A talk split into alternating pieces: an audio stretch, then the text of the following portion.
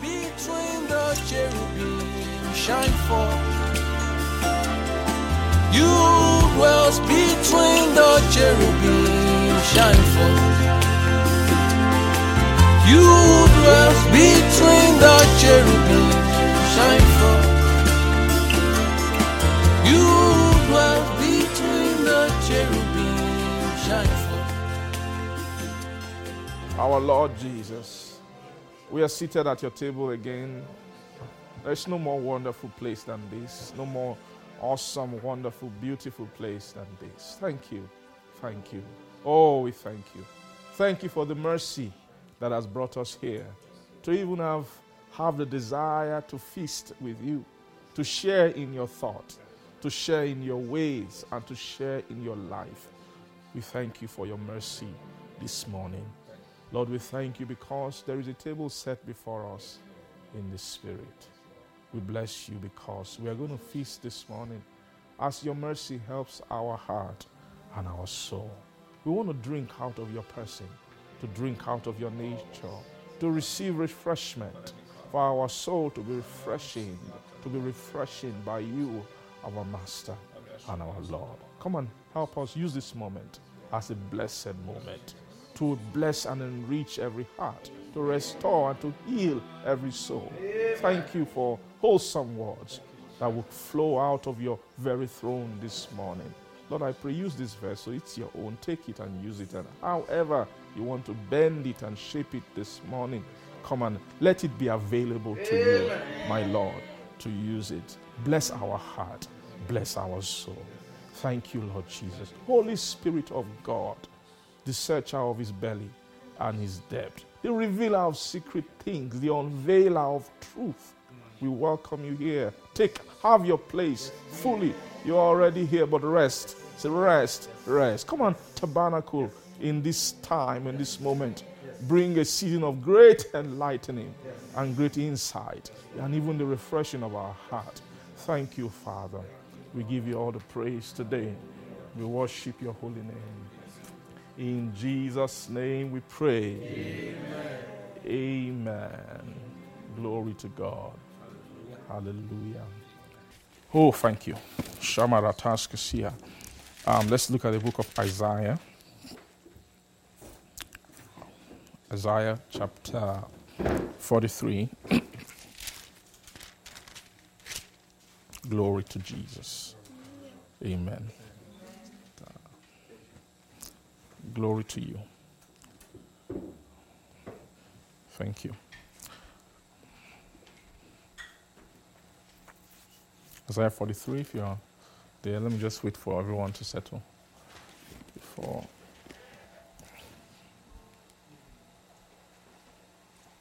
Amen. If you're there, say amen. Um, let's read from verse verse 18. Isaiah 43 18. Uh, it says, Remember ye not the former things, neither consider the things of old. Praise God. Remember not the former things, neither consider the things of old. Behold, I will do a new thing. Now shall it spring forth. And shall you not know it? I will even make a way in the wilderness and rivers in the desert. Amen.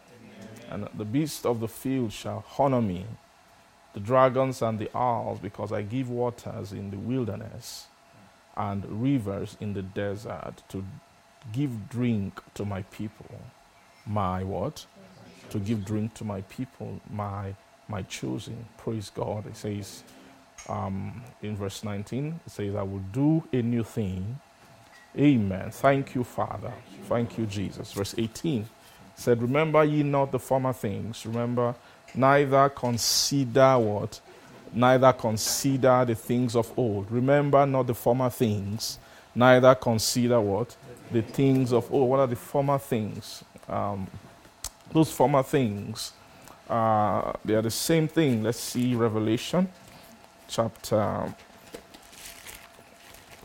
the book of Revelation, chapter 21.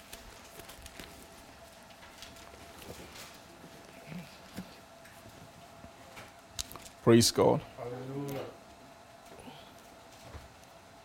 Revelation 21. If you're there, say amen. amen. It says, And I saw a new heaven and a new earth. Say new heaven. New heaven, new heaven and a new what? Heaven. A new heaven and a new earth. For the first heaven, praise God, Hallelujah. and the first earth were passed away. The first heaven and the first earth were passed away, and there was no more sea. And I, John, saw the holy city, the new Jerusalem, praise God, the new Jerusalem, coming down from God. Amen. Okay, do we need to wait for everyone? Thank you. praise God. It says, I, I'll read again. It says, And I saw, verse 2, I, I, John, saw the holy city, the new Jerusalem, coming down from God out of heaven, prepared as a bride adorned for her what? For her husband. And I heard a great voice out of heaven saying, Behold, the tabernacle of God is with men, and he will dwell with them, and they shall be his people. And God himself will be with them and be their God. And God shall wipe away all tears from their eyes, and there shall be no more death, neither sorrow, nor crying, neither will there be any more pain. Why? For the former things are what? Passed away. Praise God. So, the former thing which the prophet was saying, he said, when he said, Remember not the former things, um, these things which, verse 21, that the Bible says will pass away when everything, amen. Let's see in verse 5, it says, And he that sat upon the throne said, Behold, I make all things new. Praise God. And he said unto me, Write, for these words are true and faithful. So, behold, I make all things new. So, the former thing, you see the same pattern that the former things will pass away. And then, when all the former things are passed away, then there's, behold, there will be the bringing forth of what? New things. Praise God. He said, Behold, I make all things new. And you, you ask me, what are the things that are passing away? You saw in verse 4, it says that God will wipe away every word, tear from their eyes, and there shall be no more death, nor sorrow, nor crying, neither shall there be any more pain for the what? Former things are, are passed away. Amen. Um, so these former things, when you say death, that death is the is death is the main is the is the crowning thing. It's actually the the main um, property of the old man. Right? The death is the what? Is the main property of the old man. So what the old man is actually raised to keep. He's raised to keep something, to have something. He's actually the old man is actually a keeper of something.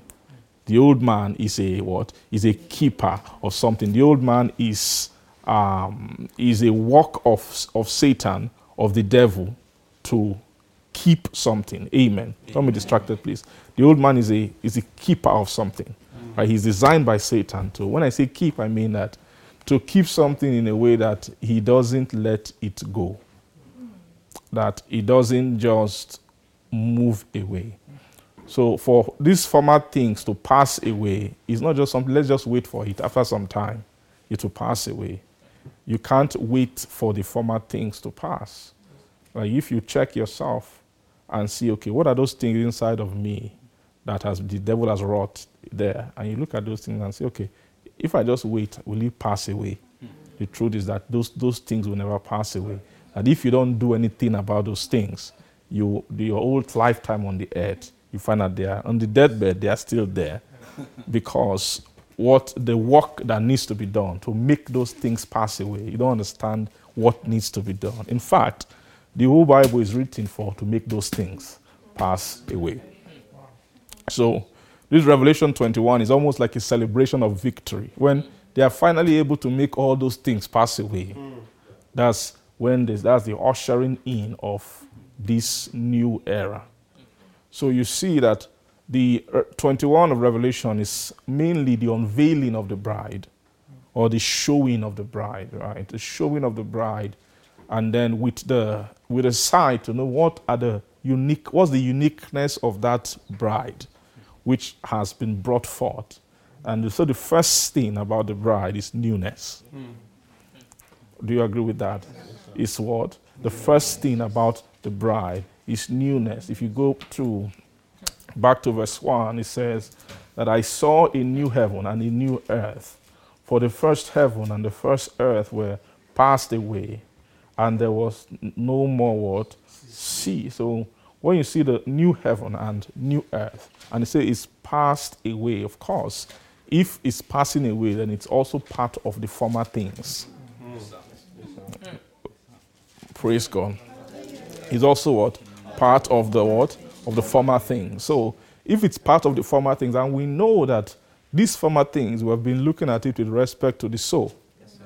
and then they are talking about heaven and earth. It means that there is a link between the soul and the materiality of even the present things that you see. So you now see that you, this, what we call the present heaven and the present earth. Amen. The present heaven and what? The present earth. There's present and then there is former. Do you understand what I mean? Praise God. There is what? There is present and then there is what? And, this, and there, is, there is what? Former in the spirit. Praise God. Now, a portion of the present is old. A portion of the what? Of the present is old. But there are parts of the present that's not old, that's natural. That is, is still what? Is still natural. Yeah. There's part of the, but if the natural, the part of the present that is not yet old yet, is still is, is still being kept by a power. There's a power that's making, like let's say the part of the natural that's not old yet is the heavens. Right? But so but the heaven has a tendency to be old. Or do you agree with what I'm saying? The heaven has what? A tendency. Another the way the scripture uses it is that it's waxing old. It's waxing. It's waxing old. There's something, if it's waxing old, but it's not fully old, there's something keeping it from being from old. It's he who is holding it. And after a while, who will still fold it up like a garment. It means they will, they will give it up. The present heaven. After a while, they will give it up because of the new heaven that is what that is to come. Praise God. Let's see the language of Hebrews. We'll come back here. Let's see what Hebrews said concerning all these things.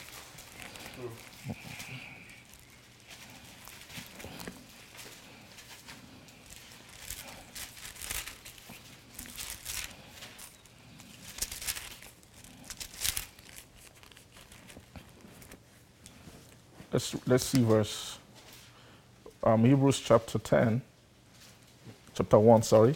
Sorry, Hebrews chapter 1. Hebrews chapter 1 from verse, verse, verse 10. It says, And thou, O Lord, in the beginning hast laid the foundations, the foundation of the earth, and the heavens are the works of thine hands. And he says, verse 11, they shall perish. So he's not telling you whether you know, is it optional? Is there a chance it might perish? He has told you already that actually they shall what? That they shall perish. But thou what remainest, and and they all shall wax old as doth a garment. So whenever you are seeing the word garment here, garment is soul. What they're telling is that uh, the way soul wax old, that's how those materiality, those even the spiritual dimension of heaven will also have God. There's a link between the soul, the way God, when God created the present, including the heaven and the earth, there's actually a link between the creation and the souls of men. So when you see heaven and earth, the, you can relate them to garments. As dot garment. The garment here, we've established that is the garment from the, from the language of the Spirit with the New Testament is talking about souls. He's talking about souls, garment. He's talking about what? So we saw the property of the garment, right? So he's telling you that there's a link between both heavens and the earth and the garment that men are wearing, the soul that men are wearing. That the expiration date of the present of this heaven and earth is tied to the, the, the way men's souls are flowing. As men are expiring, the heaven and the earth are expiring as well. Yes. Praise God. Are you getting what I'm saying? so, and there's nothing that one can do about it. And you now find that even the destination of the heaven and the earth is to perish. That is the destiny. You can, no man can stop that plan, that purpose for the. Why? Because it doesn't carry eternal properties. Right? Or let, let me not say eternal properties. It doesn't have, it doesn't, it's not, um, it, the only thing that will hold it is when, if men are still in the present, but who in their soul, they, st- they have eternal power inside their soul. That eternal power can give a sustenance to the present world. You get what I'm saying? Uh-huh. Amen. Are you, are you understanding what I'm saying? Praise God. Yeah. So um, the truth is that the devil um, has, the devil, what he's doing here on the earth, he's doing it within the space that God is allowing him. So God's presence in heaven, for example, God is in heaven. He has a throne which set up in heaven. He has angels. He has all of those beings in heaven. All of those beings have properties in them, which. How many of you know that angels also have garments? Yes, sir. Right? Angel, their souls, they also have garments. They're also wearing garments in heaven. Aha. So when it comes to heaven, there is a link between the angels and their nature and the materiality of the heaven standing. There's a link between them. They are the ones. They are the, the habitation is made for them. So their inward soul configuration is what is supporting that habitation of heaven. Do you understand that? Uh-huh. And then when you come here, when you come to the soul, um, if they are righteous men on the soul who have, who have inward ability, they can sustain the earth.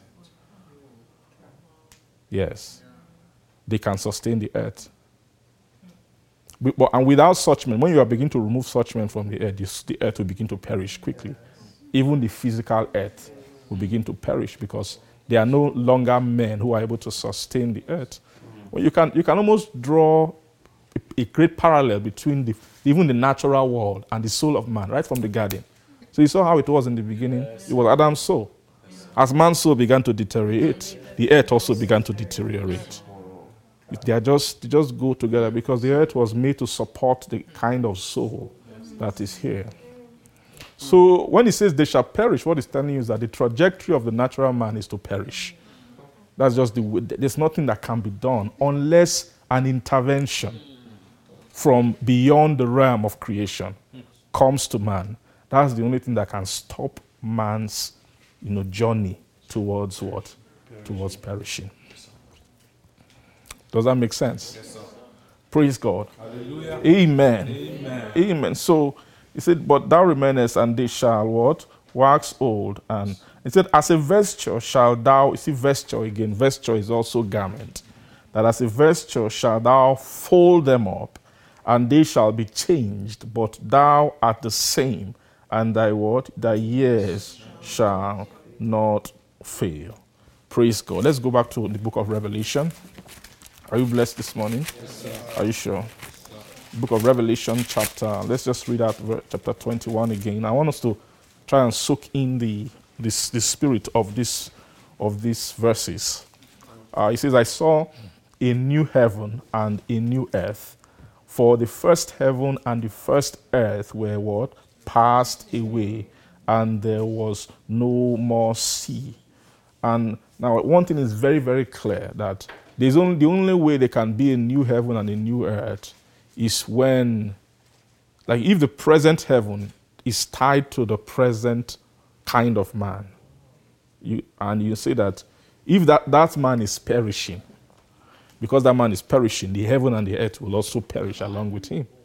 So it means that if you are able to now raise a different kind of man who is new, it means that there has to be an accompanying heaven and an earth for that kind of soul that is tied. So it's very clear that any soul who is becoming new on the earth is that you are, you are, you are, you are shifting your, your link from the present heaven and earth to another heaven, which is to come, which hasn't come yet. But the, the, the, the materiality of your soul means your, your soul. That's why the moment a soul begins to become new, you begin to find that there's no longer place for you in this world. There's nothing you can do about it. There's nothing you, you, you, just you are just not compatible, like Jesus said concerning the old and the new. Try and join them. They can't. There is no space here. And sometimes some Christians are fighting to have space here. They are spicing. They're fighting, sorry, to have space here. That was what Jesus was Christ was saying that look, you are you are in the world, but you are not off the world. So that word off means you don't have actually a, a space. You are just you happen to be here now, but the moment you are beginning to imbibe a new nature, they actually they, they are cutting away your place, removing your place. The way they, they said Lucifer and his angels fell from heaven, and there was found no longer place for them. That's how men who rise out of the earth, they will no longer find place for you anymore. And don't be sad about it. The devil can make men sad. It can make men sad. Why? Because there's a feeling, once you're beginning to, to allow your soul to change according to the pattern of Christ and God, there's a way the world wants to, to blackmail you. Because as you are doing that, you are finding you are beginning to look, lose place on the, on the, in the present you begin to, there, is, there begins to be more of an increasing awkwardness mm. about the reality of, of, your life, the life you are trying to live. It's like a new man mm. trying to live a new life in an old world. Uh, do you know what I'm saying? So there's, there's no, you are never, let me just break it to, to you guys. Maybe sometimes we f- struggle with this thing. You're never going to feel at home in this world ah. anymore. Few people said amen. amen. So, Some people are sad. Some people are sad. Don't be sad. Don't be sad. Don't be sad. You just need a little insight about your own world. that will wipe away every word. All tears. You see, when the new, the new heaven appeared, what happened? He wiped away every tear. No more pain, no more sorrow, no more debt. So all the other things tied with debt. Are you seeing? They removed debt, but then they also removed the sorrow, which debt has. Debt is, debt is pregnant with sorrows. It's pregnant with what? With sorrows. Debt has what? Sorrows. Sorrows attached to it.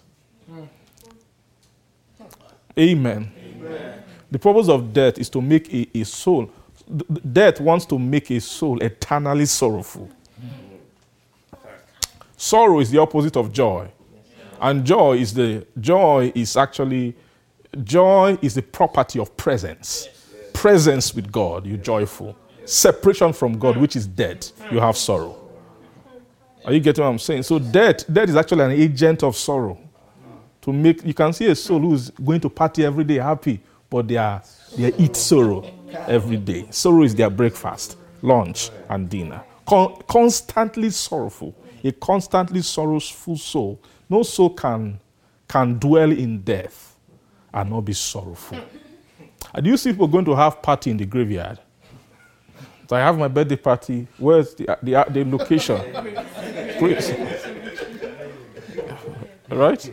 Have you seen such a thing before? Will you go if they invite you? they are, why? Because they are just not com- that graveyard area is not compatible with joy. If if you go and be doing party, they will say you are insulting the dead. you are disrespecting the dead. Leave them with their sorrow. But if you go to graveyard and you cry there, nobody will, will talk to you. Nobody will disturb. Means that that is a place of sorrow. When you are when you is when you are there and you are sorrowful, you, you are compatible. So the grave and sorrow, they are what? Together. So no, nobody can dwell in the land on the congregation of the dead and not what? And not have the sorrows and the pain of death. Praise the Lord. So when they are talking about you not having a place in this world, huh? you should be happy. Yes. Because they are telling you you are now a candidate for a world, another world that will never perish. A world that can never perish. It's a world void of sorrow. It's a, it's a, it's a realm of joy. Are you getting what I'm trying to say? Praise the Lord. So he says, I saw, I saw a new heaven and a new earth. For the first heaven and the first earth were passed away, and there was what? No more sea. Amen. Let me say something. There's a way you can be reading these verses, and what makes some souls sad about these verses is as if they are feeling, ah, are you saying we should just be thinking? You know, people always think about just dying and going away. And there's a sorrow that comes with that kind of thing. Ah, because you're thinking about leaving this world. Amen. Any thought about leaving this world makes men sorrow, sad. Praise God. Because, do you know why? Because of the joy of sorrow. yes. You, have never heard such a thing before. But yeah, yeah, yeah. Joy of sorrow. You see, someone can be can maintain sorrow. After when you stay in sorrow for a while, it will, it will grant you an everlasting entrance, an abundant entrance. Sorrow can give you someone an abundant entrance. That when you try and bring that person from that sorrow, they are not interested because they, they found something inside that sorrow that is that is enjoyable. That's the kind of place that men are on the earth. Imagine this dead, corrupt place. People are happy about living here, just happy and oh, you go to work, you come back, and all of that. That's the what? That's the the joy of what? Sorrow. That the joy of sorrow is what sorrow bribes men with yes, to stay yes, with them. Yes, That's why you see a man, a man whose soul is dying can be looking at his bank account and, and trying to and be smiling. Is a bribery. Because really deep in his depth, in his depth, he can't, he, can't, he can't allow himself to be left alone with his own heart for a second because of the, the amount of grief in the depth of his soul. He must rather be always occupied with something. And that's what the natural world furnishes men with. Always something to do. Your next achievement, your next task, the next what is trying to make you don't don't don't listen to the crying of your depth of your heart. You can't bear the grief of your soul. It's grievous. The cry of a, of a soul that is passing away, that is perishing. The cry of a heart that is perishing is a, is a very sad cry. And especially if a man doesn't have an answer to it, he will rather do everything than come to, this, to soberness. Are you getting what I'm trying to say? Amen. Um, so, say former things. Former things. Former things. So, for the, the first earth, the heaven, the first heaven and the first earth were passed away, and there was no more sea. And I, John, saw the holy city, the what? New. Say New Jerusalem. New Jerusalem. So that's the first qualification of this Jerusalem. Is the new what? Jerusalem. The new Jerusalem. There's what you call the heavenly Jerusalem. There's what you call the new what? Jerusalem. Praise God. Now, the heavenly Jerusalem is the pattern, the pattern of the New Jerusalem. The New Jerusalem is also heavenly. Do you agree with me? Yes, the New Jerusalem is also what? Heavenly. But when it, this thing it calls the New Jerusalem, this New Jerusalem is talking about the actual Jerusalem. In the present heaven, there's a Jerusalem there. Yes. Jerusalem just means the city of God, or it's called the habitation of peace. That's the literal definition of Jerusalem. Jerusalem is People who have made peace with God, where is their city?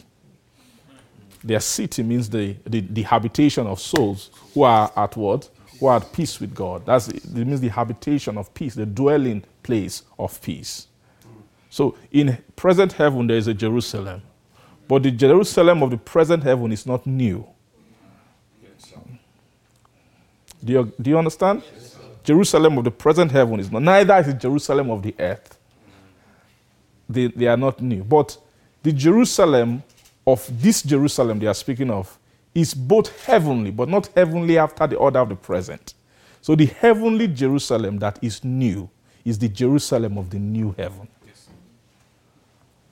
Am I making some sense to you? Do you agree?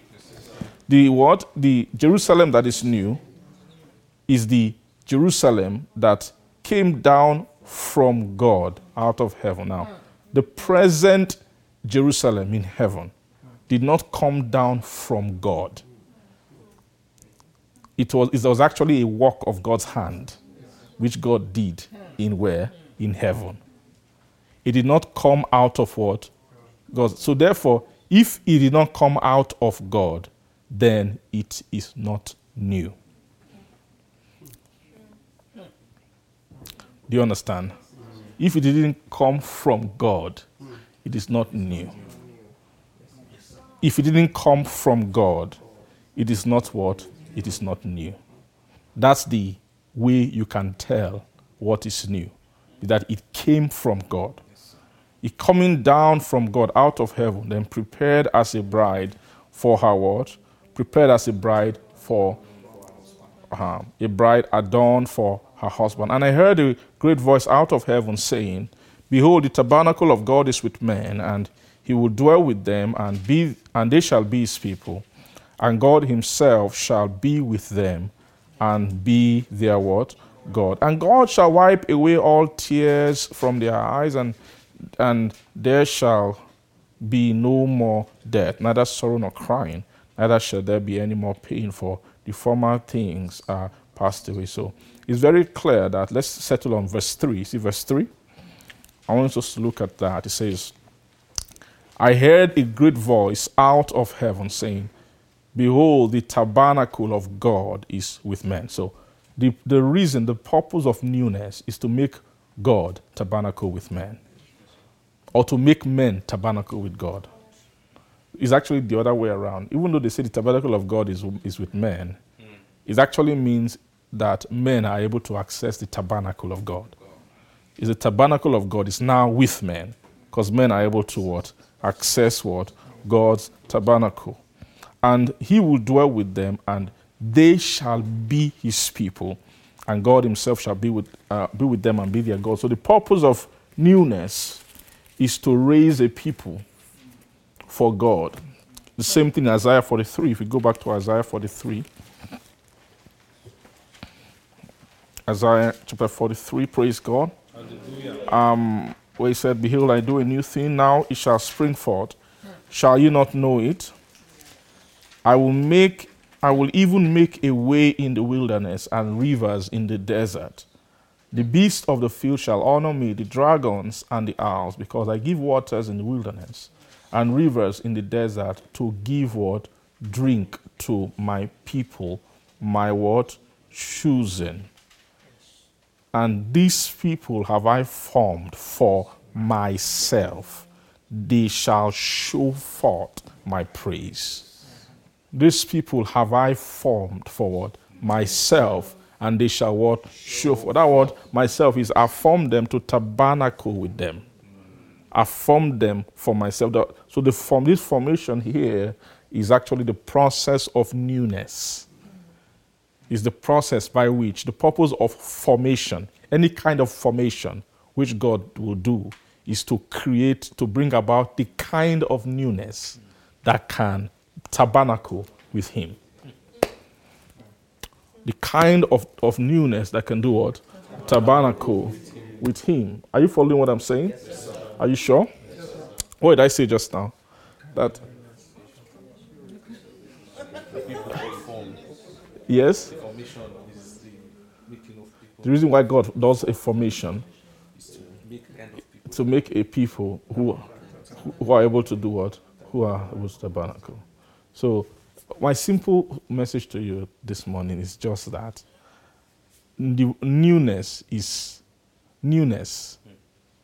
Newness is the technology of journeying to God. Newness is the technology of, of getting to God.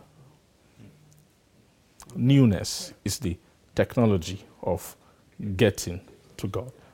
Newness is the, is the way that has been provided, is the method that has been provided. Anything that will tabernacle, that's just Revelation 21. They're just in the nature of things around God and from God. New heaven, new earth, the new Jerusalem that came out of heaven from God. If it, it came out from Him, it's new. Everything about God is what? Is new. It's new. It's new. Amen. So, any, any soul that will journey to God must be willing to take that, that exercise of becoming new. It's an exercise of the soul. The soul must be exercised to become new. You have to be ready. And what we're seeing is that this newness is not one time, ah, I have become new. No, no, they're saying that according to Romans chapter 6, we read that yesterday, that you've been raised from the dead by the glory of the Father, therefore you should walk in newness of life. I said newness of life is actually is a constant dealing to a soul. It's newness, newness, newness. A soul should be, be, be becoming new until it gets to God.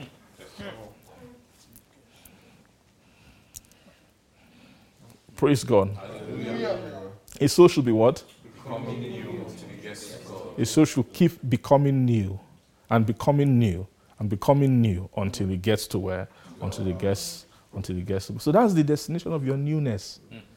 Ah, when you check, have I when you find new a new stature inside of you, know that that is one step that you are taking towards who? Towards God.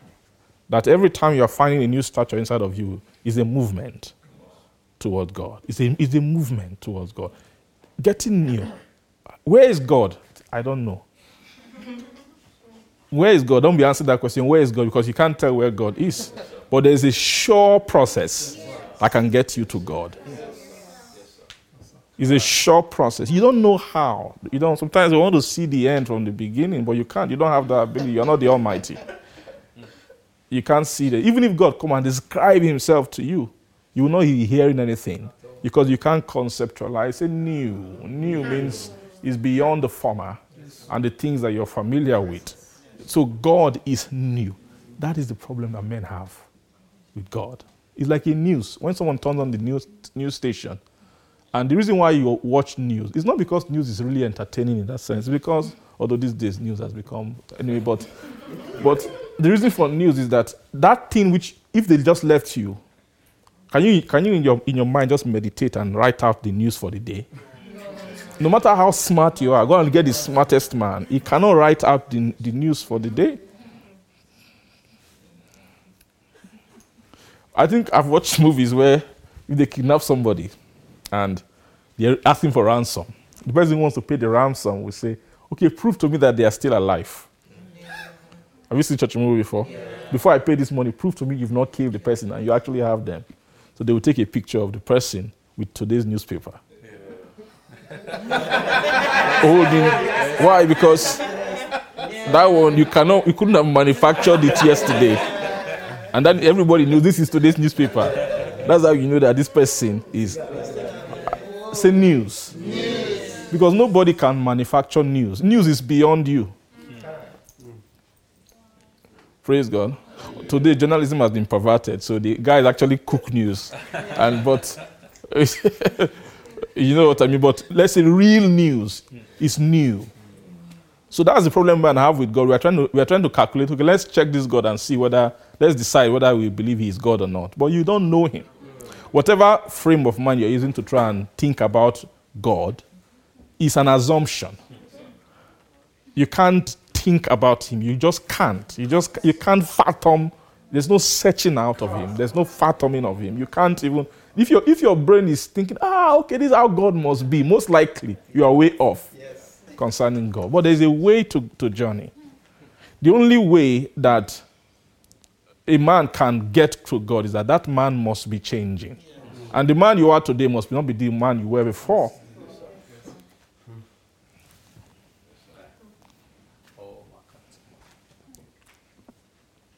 Praise God.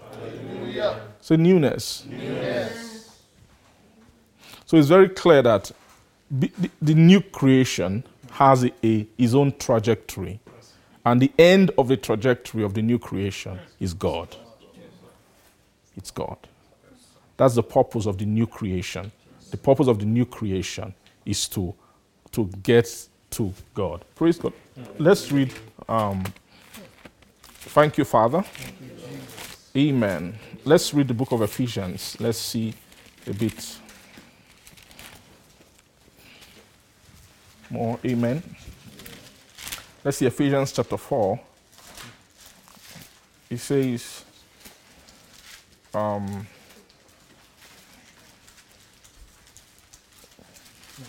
verse 20, Ephesians 4.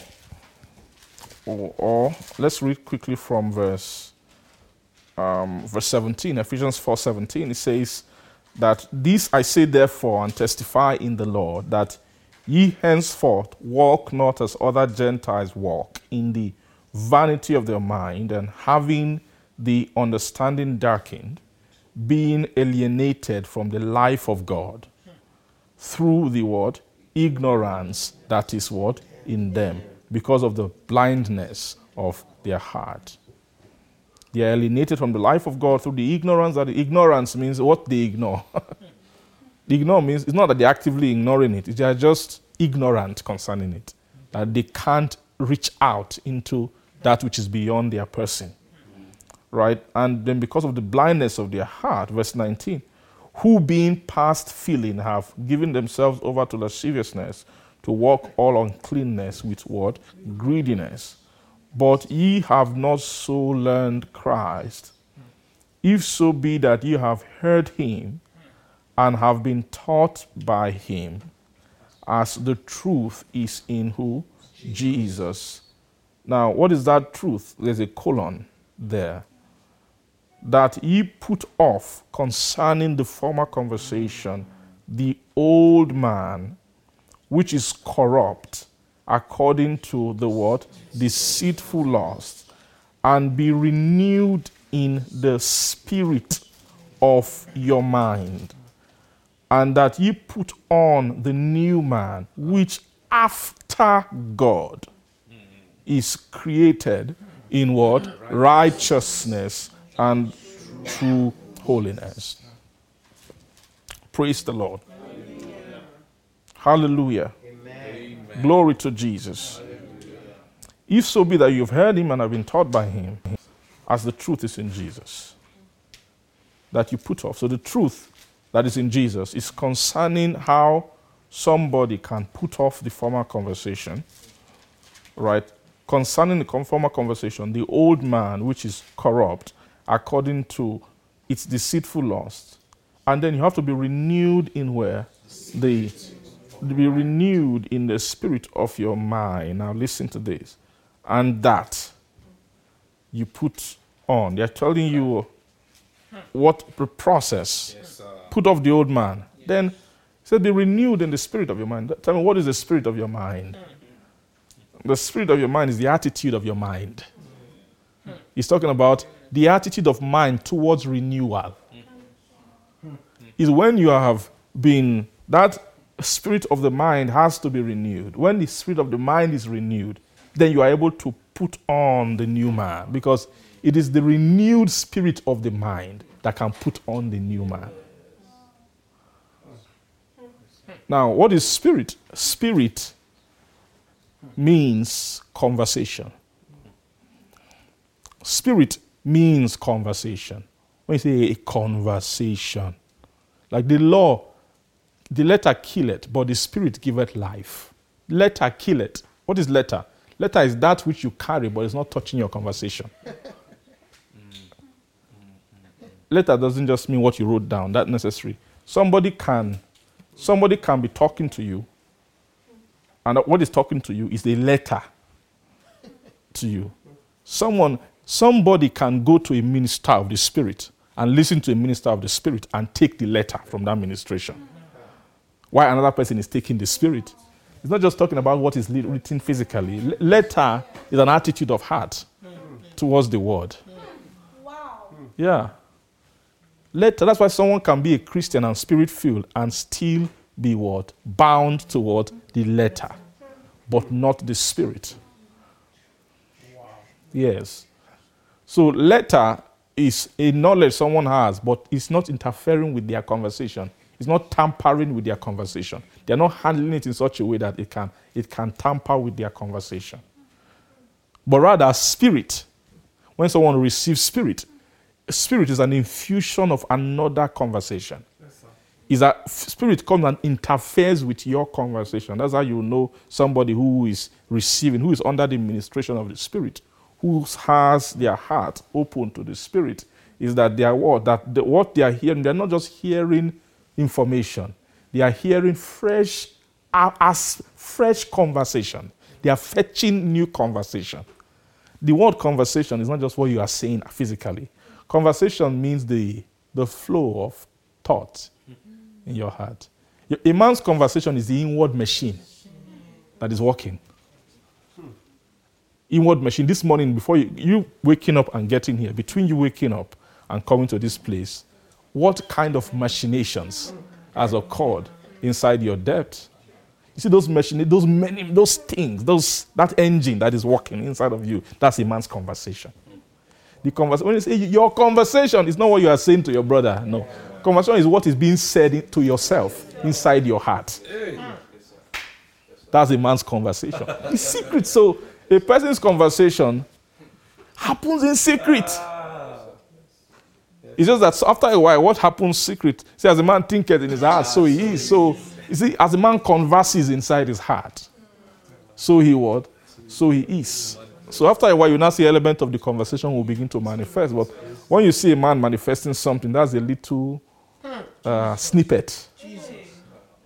Because, because of the limitation, that's why God, the present is designed to help men. That not everything that, that you are thinking can manifest.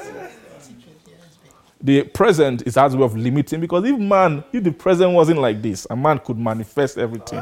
Man would have finished, would have, man would have been gone since.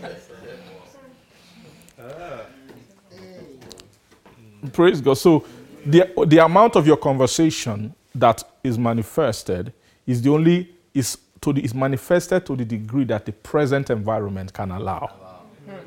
So, your present environment does not allow all the manifestation of your entire conversation, and you should thank God for that. That's why one of the, the, the most important principle of a Christian is that you must never be in isolation. You must, because there are evil conversations still inside. Someone is born again, but they are, imagine somebody with the old man. So God, God must find a way. Look, this guy, we know what's inside him. Let's make sure that we put him in a community and in a place where the things he will, all he will naturally love to do, he can't do them. And that's what some brethren hate about brethren life and Christianity. They hate that aspect. It's just the fact that they just cannot do everything they just want to be able to do because of the constraint of the environment of the church and people around you. But that thing is a great help.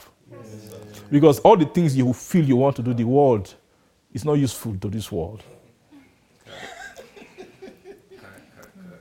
That if they're able to leave you to, let's say, make all the contribution that you feel in your heart you need to make to, to, this, to this earth, that you end up making the world worse than it is. So God say, okay, let's keep all these men. Let's find a way. One of the purpose of the church, the church is powerful. The church is, one of the great power the church should have is to break the, to break the force of the intents of men the church should be a constrainer of intent, intentions. Constrain the intentions of a man because many of those things that the imaginations of his heart are evil continually. They are is a machine of evil constantly. So the, the church, that place called the pillar of the ground and the ground of truth. So this is never you may know how to conduct yourself in the church, which is the pillar and the ground of truth, is a constrainer. Constraint. Constraint because not everybody not people are not completely helped the first day they come. But before they are fully helped, there should be an environment that can constrain. So don't ever have an attitude of running away from that design. You say, wow, my brethren, they are too nosy. Why do you always like knowing what I'm doing? Even the, the brother who, who is, wants to know what you are doing, he doesn't even know why there's something pushing him to know what you are, you are doing. It's, a, it's something, it's a spirit. He doesn't even know why he's interested in, in you. If he sits down to think of it, why am I even bothering with you, self? Why am I wasting my time? And you are getting angry at me. Well, God will help him not to think that way because of your own safety. Praise God. so many of us, we are carrying danger inside of us. We are pack- package of destruction. That if, if you are left, it will happen. It will wax away. It will pass. It shall, it shall perish according to its natural trajectory. Once you, are, you have anything that is old, will perish. Anything that is old, eh, including the nature that we have by default, is, is heading towards what? Perishing. Amen. So you're seeing, say spirit. spirit. You see, it's very clear that spirit is conversation. Spirit is conversation. So he says, put off concerning the former conversation, the old man. Put off concerning the former conversation, the old man. Then be renewed in the spirit of your mind. Then you put on the new man.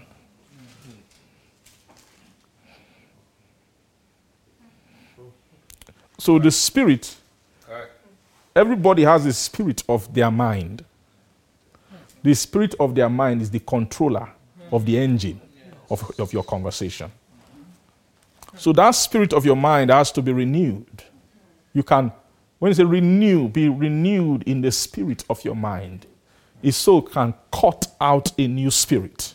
You can make an exchange. Say, okay, you, I want to, I'm sacking you from today. I want another spirit to begin to take control over my heart.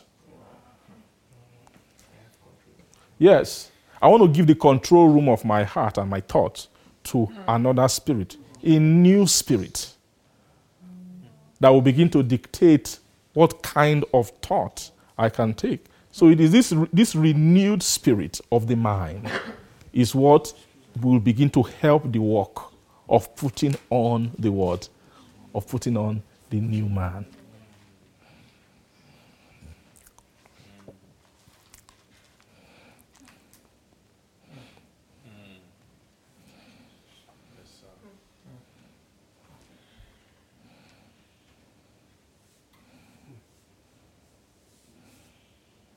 Do you agree? Yes. Say former conversation. conversation. So it's very clear that the former conversation is worldliness. But the old man is not just worldly. When you say full old man, do you know what full old man is? Full old man has not fully manifested yet. The full old man is a beast. Do you agree with me? The full old man is the what? Is the nature of the beast. The full old man. He has his fullness. He has his what? He has his fullness. So the the former conversation is actually the is the is the the former conversation. Say former, former. conversation. Former conversation concerning the former conversation put off concerning the former conversation, the old man. So it's very clear the former conversation is the, is the Christ of the old man.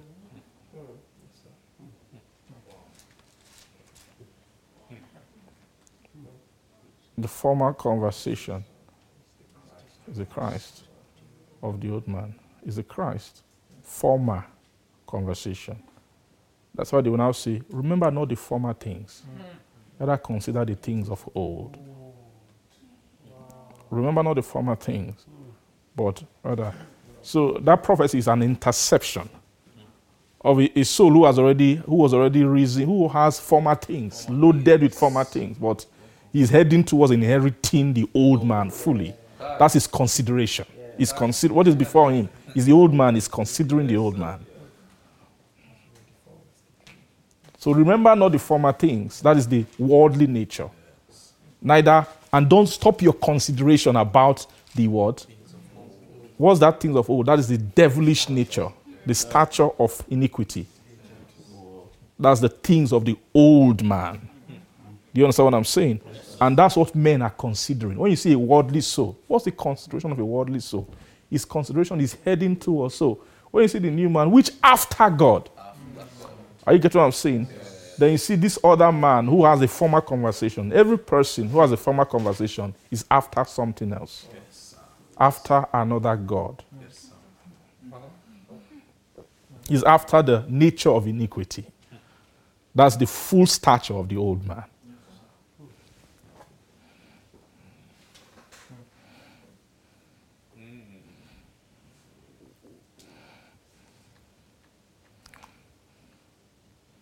Does this make some any sense to you?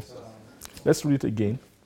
But you have not so learned Christ, verse 21, that if so be that ye have heard him and have been taught by him, as the truth is in Jesus, that you put off concerning the, the former conversation the old man, which is what? Corrupt, according to the word deceitful lust, and then be renewed in the word spirit of your mind and then that you put on the new man, which after God is created in righteousness. So it's very clear that the true, who is a true new man?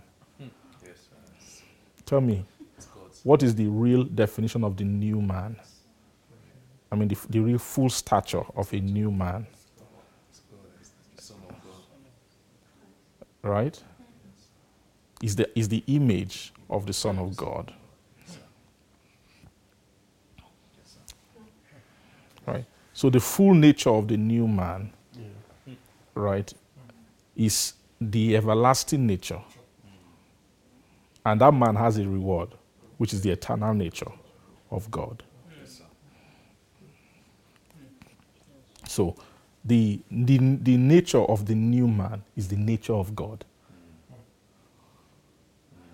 So somebody who is um, becoming, say, there's difference between just a new creature and the now I, have I've, spoke, I've spoken to you before about the use of the article D.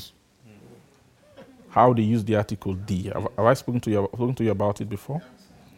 That when they say D, it's talking about that is if that, that final, that specific thing. So they say, if any man, Second Corinthians chapter 2, verse 17, if any man, man be in Christ, they say he's the new man. No. They didn't say if any man be in Christ, he's the new man. No. He's a new creature. A new creature. A new creature is a creature that is created after God.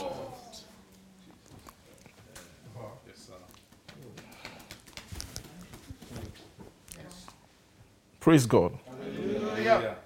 So look at this verse 24. You see it there. So you see the new man is created, which after God is created in righteousness and holiness. So the after God, when you look at that new man, when you see the at the base of him, is, is when he was created.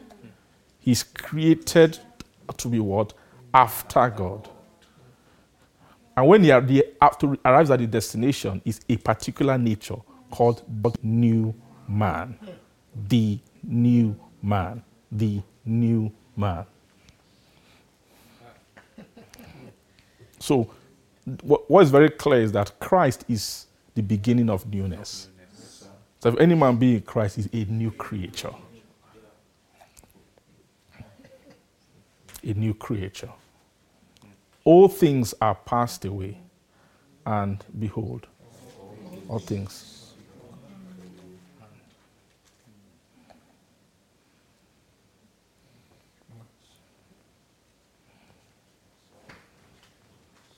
then I began to speak about the purpose of the, that new creation is to be reconciled to God and to come into the ministry of reconciliation. In that Second Corinthians chapter what? Chapter 5, verse 7. So let's let's see. Let's let's read this. Praise God. Thank you. Uh, so to be renewed in the spirit of your mind. So a, a soul that has been renewed in the spirit of their mind, or the renewal in the spirit of the mind, is the process of becoming the, coming to the fullness of the new man. Right? Because it's that spirit, it's a new spirit around the mind. So a new spirit. A new spirit that works on the heart of a soul. Remember Ezekiel chapter 37? Praise God. That will now make the person have a heart of flesh.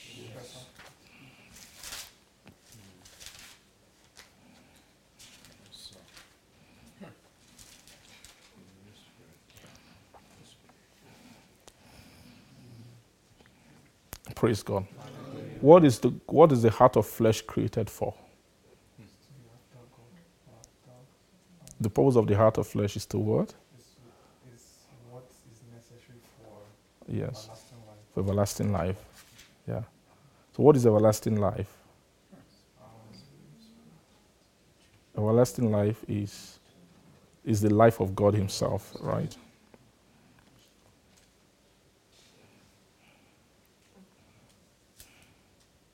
Amen. So everlasting life is the is the the the stature of the new man, or everlasting life is the vessel of the new man.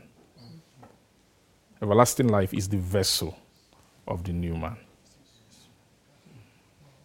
And that vessel of everlasting life is there to receive the wine of God. The wine of God is, the, is what God called my spirit in Ezekiel chapter 37. My own spirit, his own spirit, as the very spirit of God, is what is the wine which that cup. So that very spirit of God is what they call new wine that Jesus was speaking about. Do you agree with me? That no one can take an old garment and attach it to a new garment. He spoke about the garment, that is the vessel. You, can't match old and new. Then after a while, now began to speak about a, a bottle that you can't take a bottle and put old wine inside what? You can't put new wine, sorry, inside an old bottle. Or rather, that word old bottle there is talking about that old man. Anything that, anything that is old in that bottle, praise God, you cannot put God's wine inside it. So, what they are telling you is that the bottle there, um, the bottle, let's go to that place. I'm sorry. The, the level of resolution that I feel the Lord wants to bring understanding to this thought, I can't just gloss over them. But we have to go in a bit of detail. I don't know, is that okay? Are you sure? Praise God. How, how many of you know that all this understanding, they are doing something inside of you? Yes, sir. That you are, these things are shifting, they are, they are shifting. They actually, as you are, you- when you are learning, this is what I believe, when you are learning the scripture, it's possible that fresh neurons are being created in your brain. Yeah. You cannot, I, I can bet you that if they maybe they are taking a scan of your brain hmm. before you came into these waters, and go and take a scan of your brain now, they might be shocked what they will see. you might be laughing, but I can honestly believe there's a rewiring of your, of even the physical brain, because there, there are pathways about thinking this way. Men don't think this way.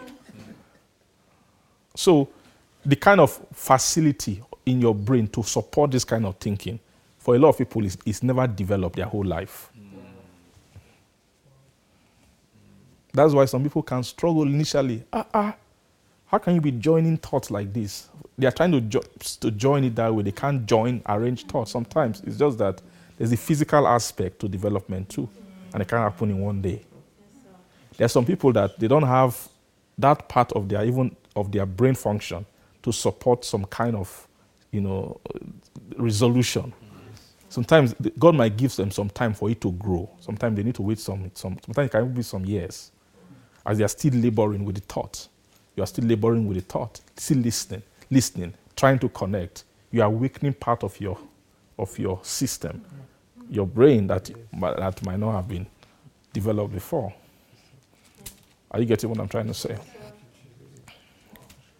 Amen. So you now discover that after when the, the scripture scripture is meant to rearrange you inwardly. You, you might not understand. You might feel like, ah, okay, knowing about new cup, new bottle, all of this. How does that help my life? How does it help me to be, live righteously? You don't know. You don't know how, but yes, it does. It is the facility. They are laying the facility that can support the life. So when these things are inside you and they've done their work inside you, it should not be hard for you to f- to have judgment concerning certain spiritual things.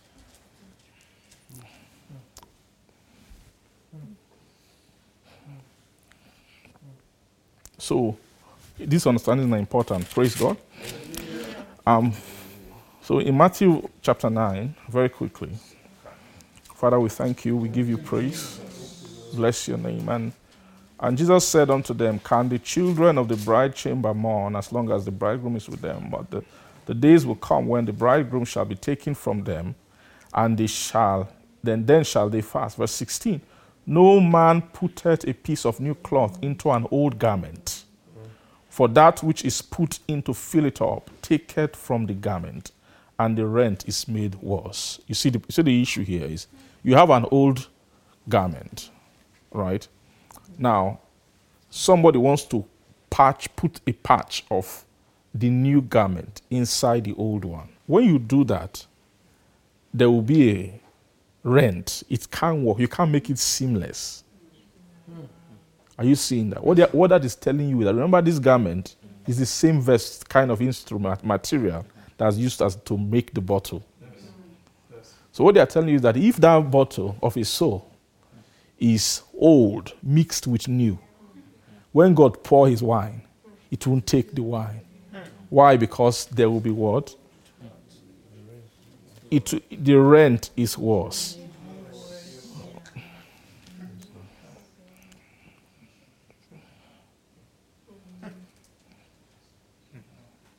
And if you say, okay, what is an old garment? There's no rent at all. It's just a, a pure, wholesome old old bottle.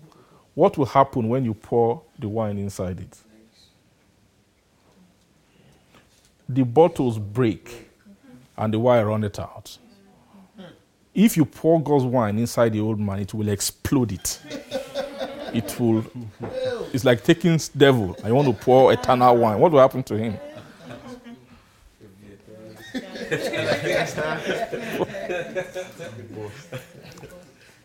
So either way, you can't. Either you hold some old bottle or a one that you patched.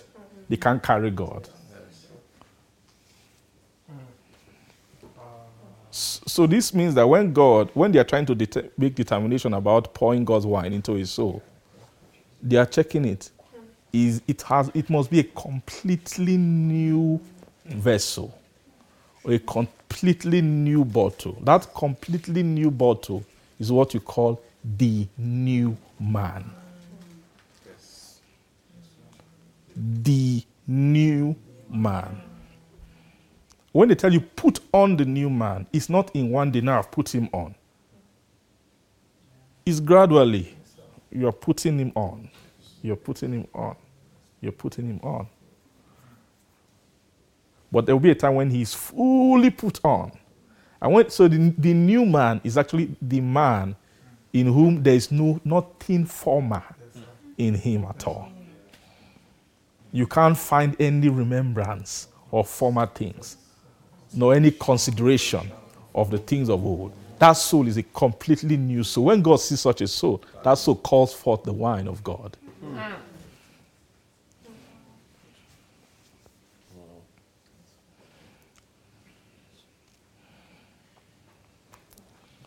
Does that make sense? Am I making some sense to you? Praise the Lord. Thank you, Lord Jesus. Amen. Okay, I want us to see now that that see, see putting on. Aha, that putting on thing. Let's see. Let's see a little another place. Um,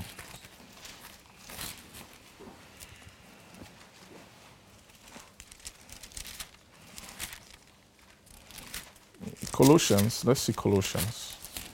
Mercy. Thank you. Glory to Jesus.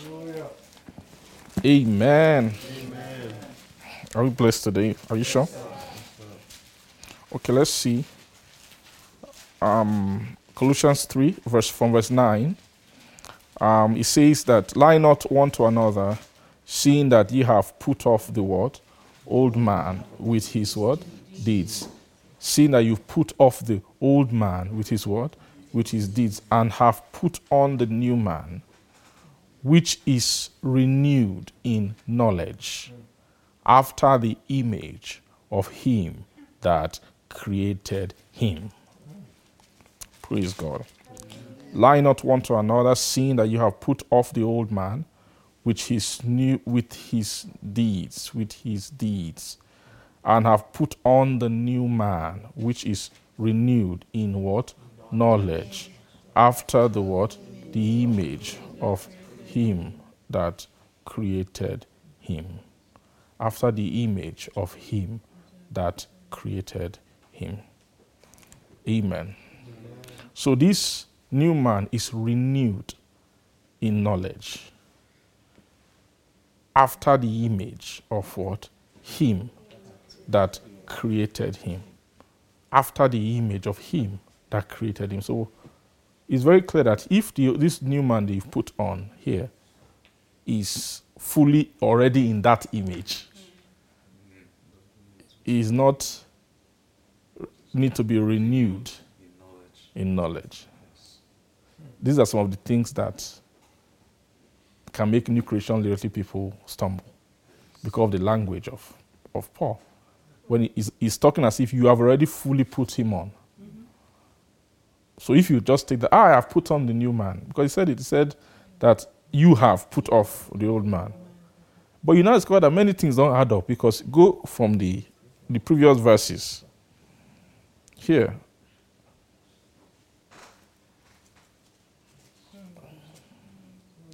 Verse 8 But now ye also put off all this anger, wrath, malice, blasphemy, filthy communication out of your mouth. Lie not one to another, seeing that ye have put off what? The old man. so it's very clear that this puts him off. He's not talking about in the reality of their soul. They haven't yet put off the word old man in the reality of their soul.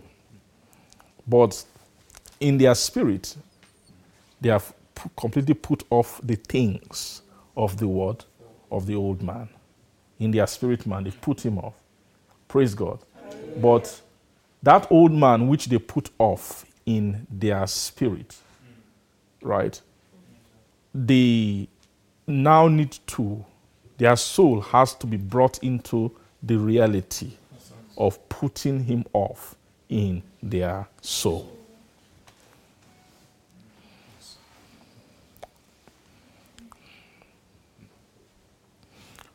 Sometimes you might ask yourself, why is that every time Paul was teaching, why does he not, why can't you just see it clearly so to avoid confusion? Why can't I just say, okay, we know you have put it off in your spirit and then but in your soul? Do you know why? Because when Paul was teaching these things, these things were so clear. All the doctrines that we have learned now is doctrines that skew things in our mind. Doctrines of appropriating things that are not. Uh-huh. Yes.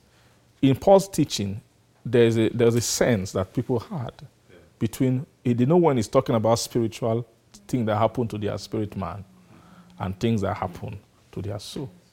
There wasn't that confusion. So there was no need to start explaining. But many of these things we have to explain now because many doctrine have come, right? And then this the soul, the church has gotten stuck in places where it just assumes so many things that have not occurred, as if they are they have occurred. Praise God. So so the key thing I want to pick up here is from that verse 10 that So the, the way of renewal is in knowledge. In knowledge. Now, after something, remember in, in, in Ephesians 4, it said that is created who? Who after God is what? Created in righteousness and true holiness. Now, here he says, which is renewed in knowledge after the image of him that created him. Is renewed in what? In knowledge. In knowledge. So, the process of renewal, how they make a soul new, to begin to come into the nature of the new man, it has to be done where? How?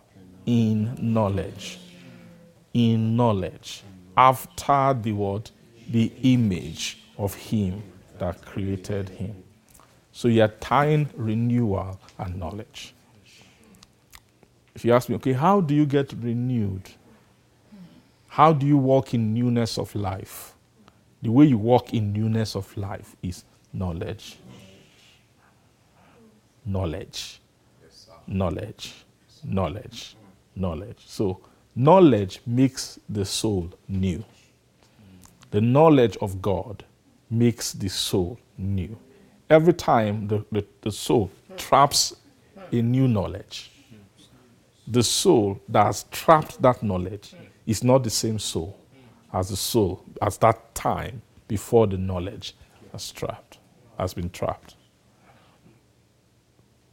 The Lord wants to define this thing about newness. You see, you are walking in what is the means every step in walking in newness of life is the acquisition of knowledge of new things. Praise God. Is the acquisition of what? Knowledge. So his soul must keep walking in knowledge. He walks in knowledge in Christ and keeps walking in knowledge until he begins to walk into the knowledge of God. And then he has, he has time to walk in the knowledge of God he comes fully, becomes fully and completely new. Till he becomes fully and what? Completely new. Praise the Lord. Hallelujah. What is the knowledge that makes a soul new? The knowledge, what is the knowledge that makes what? A soul new. The knowledge that makes a soul new is called the New Testament. Praise God. Uh, do you see that? The, the knowledge that makes the soul new is what? The New Testament. The New Testament. Praise the Lord. Thank you, Jesus.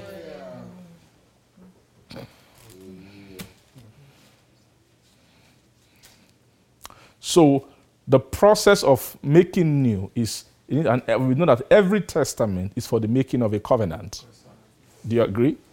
Reason for the testament is to make a covenant. When is the covenant made? Is when the testament has been written in the heart. In book of um, Hebrews, sorry, um, chapter, praise God, Hebrews chapter 8 and chapter 10, it was talking about, he said, chapter 10, he said, This is the covenant that I will make with the house of Israel in those days that I will put my law into their word, mind and write it upon what?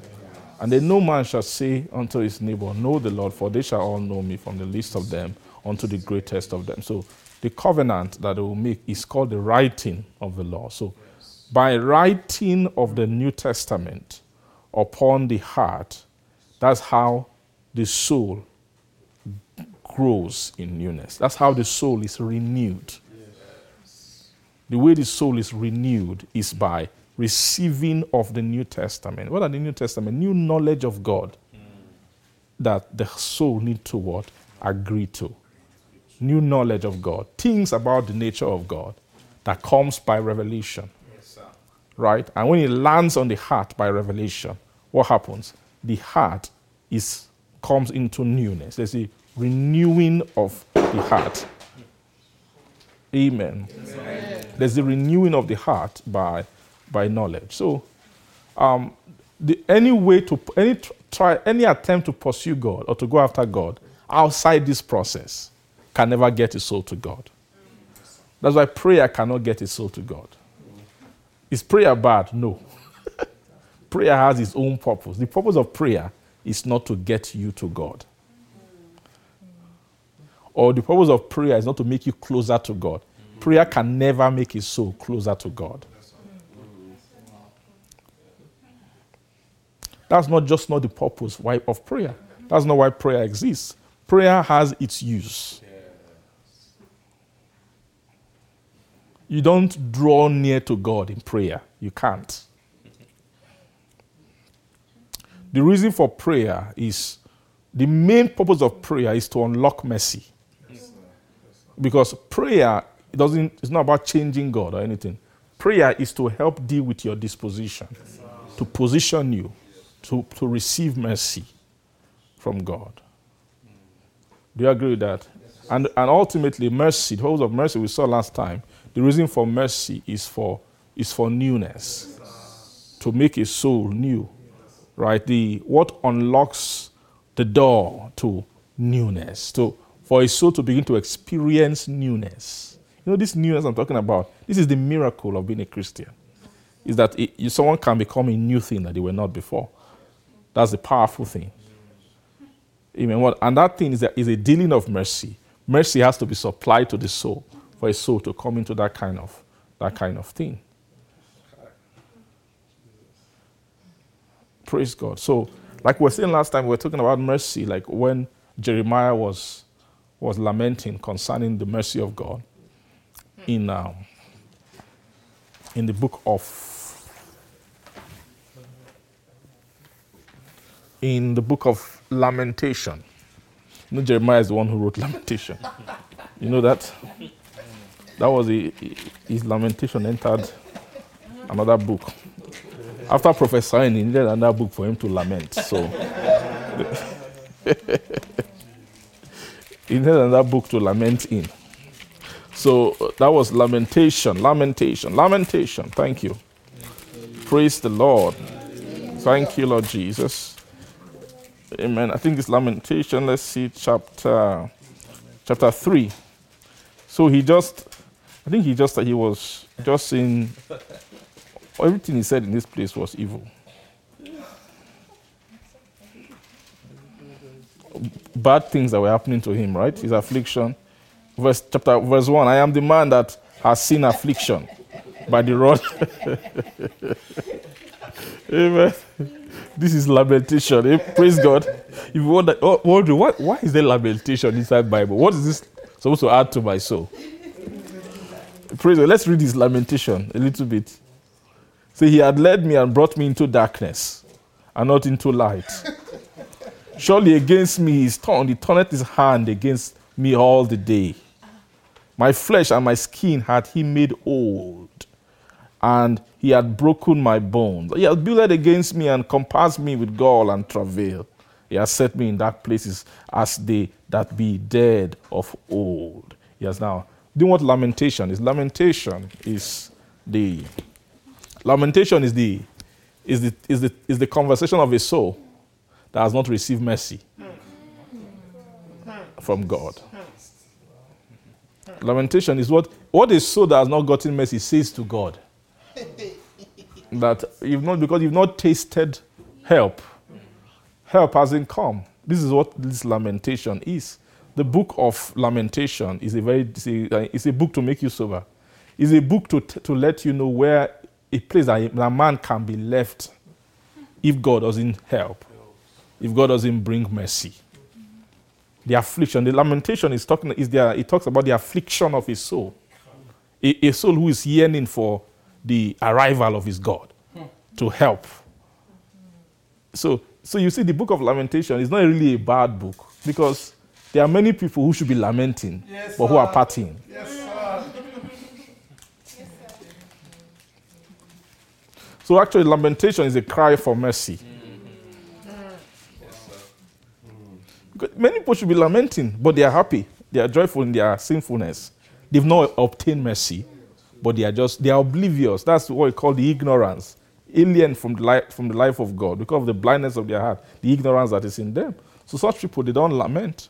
Lamentation is is a soul beckoning on God and talking about you know his the poverty of his state and of his existence. I, I love this particular chapter. You know why? Because something happened. There's a transition that happened in his conversation when he remembered something. Amen. In verse 19, he was saying, Remembering my affliction and my misery. That's verse 19. The wormwood and the gall. My soul had them still in remembrance. And on that was that's remember it's also remembering the former things. Remembering the former things. The soul still had them in remembrance, and my soul is humbled. Then after a while, something just happened to him. He remembers something else. Said, I recall to my mind. This I recall to my mind, therefore I have hope that it is of the Lord's mercies that we are not what? So he began to look at the mercy of God. And then because his compassion, that what?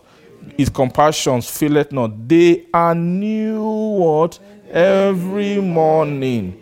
Great what? Is thy faithfulness.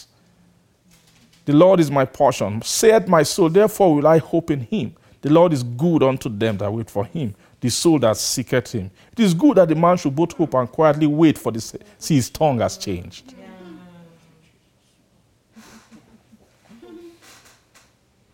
Check it.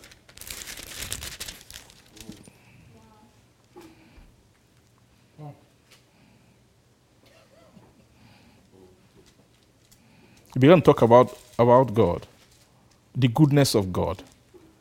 If you read all the way, after a while, he even broke out and began to magnify God. Someone who was just lamenting. The moment he remembered mercy, thought changed in his heart. He said, This I recall to my mind. When I re- whenever I recall it, I have hope. Verse 21. Ah, I wish somebody would hear what I'm saying today. I wish you hear what I'm saying. See, see, see, see, see, see, see if you have the ability to recall mercy, mercy, mercy, mercy. See, mercy, eh, mercy changes the picture. When, when you are in a hopeless place, what you need is to remember mercy. See, because if you can recall mercy, mercy can come again. If you can, rem- if you can have memory of mercy, if you can recall mercy, there's every chance that mercy can come again. Because mercy changes the heart. The recalling of mercy changing the heart. You've discovered after you now, when you remember mercy, you now begin to act mercifully. And every time a soul acts mercifully, you are calling the mercy of God. Blessed are the merciful, for they shall obtain mercy. It means that who they bless with mercy are those who are able to entertain merciful. Because mercifulness starts with thought that will now move out to your own action and to your own word disposition. My, what I'm saying is that mercy changes things. Mercy.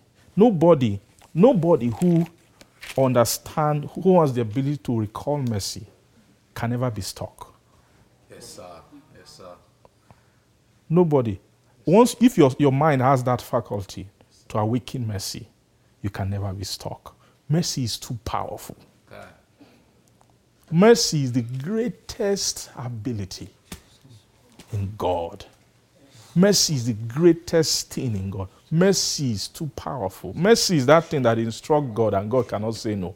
God cannot, God cannot deny it. When mercy is talking, when mercy say, okay, this is the thing we have to do now. God will not say, eh, but what about, no, no, no. Mercy say, I'm mercy, I'm the one talking. All those other things don't count for me.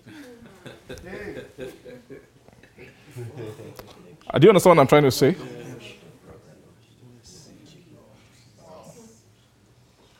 is when, when you are in a court of law, they bring rules and laws. Hey, have you done this? Did you do that? What was the weight, the gravity of the situation? Now, but when it's time to, when you come before a being who wants to have mercy, when mercy takes over the conversation, all the all the fault, all the sin don't really count anymore. Yes. Mercy is a mercy acts foolishly, blindly. mercy has what? Fool, acts foolishly mercy acts as if, he's, as if he's ignorant about things. Like when God is having mercy on you, God is as if God, you, you want, ah, God, have you forgotten all the evil things I've been doing? You don't know that it's one side of God that is acting. Like all the unbelievers who are enjoying things. A lot of times it's mercy talking to God about things, about people. Mercy can talk. Mercy can talk about that, that worm, that worm that, that the bird should not eat. Can we have mercy on that little worm there, that little thing, that little organism? Is, who feeds the birds of the air? It's mercy. Mercy is the one. By calculation, those things are insignificant, but mercy thinks of them. There's one giraffe starving somewhere in the wild. How can we get food to eat? That's mercy talking. What actually, what actually, the, there's something that frames God's attitude. What makes him, is slow to anger, first of all. What tempers him down? You hardly see God is plenteous in anything, but they say he's plenteous in mercy. Plenty. God who is rich in mercy because of his great love, which means that the love actually is the product of mercy. Every time God's love can never reduce. Why? Because mercy is pouring more inside. Mercy is what makes God's life more abundant. Mercy is powerful, oh. Mercy, mercy, mercy that could deal, could handle a, a young boy called a non-entity called David. Where did they take David from? David was a nothing. It was like it's possible that maybe someone, you know, someone can live and as if your existence didn't matter. That if you were alive or not alive, there will be no consequence in this life. That's the kind of person David was. His own father didn't remember him. His father, how, how insignificant can you be that your own father doesn't forget that you exist? Now, who can go and find such a person? And then not just make him king over Israel, they name the throne of God, the everlasting, eternal throne of God after him. He said, You see, this throne is the throne of that non entity called David. That kind of a being. Uh, you see, that's the kind of, they're telling you what mercy is. Don't joke with mercy. Mercy is awesome. That's why you must never write yourself off. Hmm. Never write yourself off. Never look yourself down. Never think, if you say, ah, well, I've been around this thing, I don't understand God, you don't like, forget, you don't know God.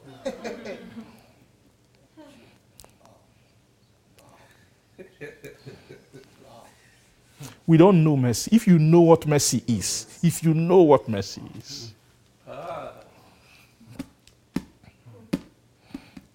there's no, no other thing that will make a man have hope of sitting on the throne of God.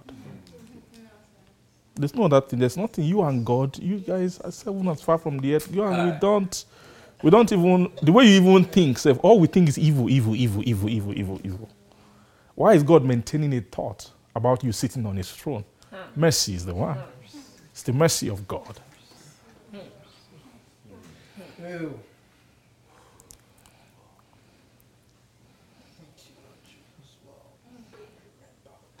Praise God. You see what I'm trying to say?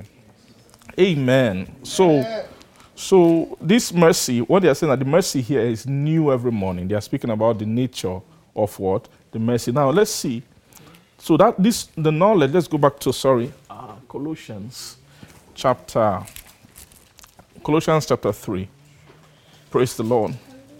That but have put on the new man, which is renewed in knowledge after the image of him that what? Of the of him that created him. Praise god. So the renewal is a, is a, an is an operation of knowledge. And we said that knowledge is actually what makes the growth. Like i said it's not prayer. When i'm using prayer i'm using prayer. I, I use the word prayer but I'm, I'm using it as a summary word to describe all the other religious not, I, I don't want to use the word religious because prayer is not a religious thing. I'm not talking about someone who's just praying religiously without faith. I mean someone who's praying, who has faith. What I'm saying is just praying alone is not the, the instrument to renew a soul. That what prayer can do is to find, cause mercy, to connect God. Like, like, like what this lamentation was a kind of prayer, in a way. Yeah was the prophet bearing out his heart towards God. Then after a while, he broke into conversation of mercy. So when the sign that mercy is beginning to happen to a soul is when revelation. Revelation. Say revelation. Revelation. revelation. Re- revelation is the standard sign of mercy. Yes. That's the standard sign of mercy. You want to smell a soul that Ah, their mercy is, is, is happening to this soul when they've begun to al- allow access to knowledge. I'm talking about the real mercy of God. Is a product of mercy. Revelation knowledge is a product of mercy. It's a product of mercy. When it, a soul begins to know, means that the way to get to God begins to what? To, to get opened, opened up.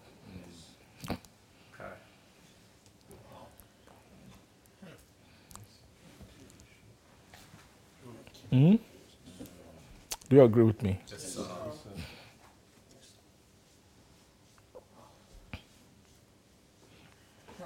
And mercy are in levels, you know that? Mhm. God has mercy on both the just and the unjust. That's one level of mercy, right? Are other levels of mercy which God can have. Then there's another realm you get to when they spoke about the sure mercies of David. That one's sure mercies. Mercy of sure things is, an, is a higher level of what? Of mercy. So the grade, you can actually calibrate what what we call the oracles of God according to different portions of mercy of God. So every oracle is empowered by a mercy. It's just a mercy that makes the oracle talk. Yes, sir. Because God should never be speaking to men. Men are not worthy to be spoken to by God. I mean, spoken to by God in terms of God's own oracle, right? Uh. To bring, the purpose of the oracle, we said, is for development. To rise, make the soul rise up and go upward toward God. So man is not qualified to be spoken to by God or to hear the oracles of God. Every time God's oracle is speaking, it means mercy is happening to his soul. As you're listening right now, mercy is happening to you. This is mercy. Thoughts right now, the thoughts I'm sharing with you are not my own thoughts. They are not my own thoughts. As I'm sharing the thoughts with you, I'm receiving them and I'm sharing them with you. Who is bringing them? It's mercy. If that mercy stops talking, there's nothing I can do.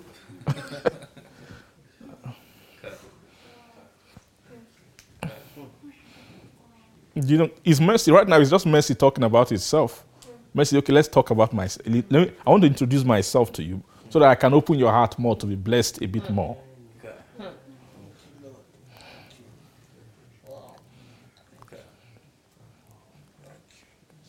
Thank you, Father. Amen. so the, the vessel, the new man is a vessel of mercy. According to Romans chapter 9, the new man is a vessel of mercy. They craft you into what? A vessel of mercy. Compatibility with mercy opens up revelation, knowledge. Makes when the heart is not merciful. I think I was describing on Wednesday. I need to describe it more. Sometimes you need to hear some things that are important. It's good to hear them again and again and again and again. A merciful heart is a heart that he, he keeps on to his own righteousness. The sign of a, that the person is self righteous is that they have no space for instruction. They don't have space to be, of being instructed. That a, a, a self righteous soul is stuck in their way and they try to, to pattern, let make everything obey their own thought about things. And if you are deviating from their own standard, they get angry with you. That's where the, uh, the issue of wrath, wrath, anger. That's one thing that you should deal with. If you find you have anger in your person, kai, kai, kai, kai, kai, kai, kai, kai, kai, kai, kai. That's one thing you should never have. Because the amount of righteousness you've stacked up is what determines how much anger. That when I say anger, I mean anger. I'm not talking about full blown angry. I'm talking about anger is anger is the is the um, you know, anger and bitterness they go together. Anger is is actually offense, right? Anger is offense. Is being offended. What's the meaning of being offended? Is attributing a wrong to somebody. And you wouldn't be uh, offended by somebody or something if you didn't have a standard that they offended. So what make what causes anger and offense is standard. And standard means righteousness. And you now find that most of the time what people offend in you is not the righteousness of God in you. Because when people are offending God's righteousness, they don't usually get you angry because you don't care about God's righteousness. Someone offending God's righteousness doesn't usually pain us because we don't care about it. It's our own righteousness that we care about. So it's when people offend our righteousness that gets us angry.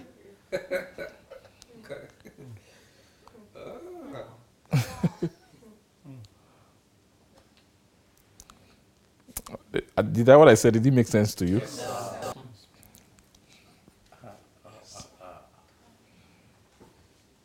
It's not God's righteousness. It's, it's you, you. When someone comes against your standard. So, see that your standard and your righteousness that men offend, that puts you in an angry disposition.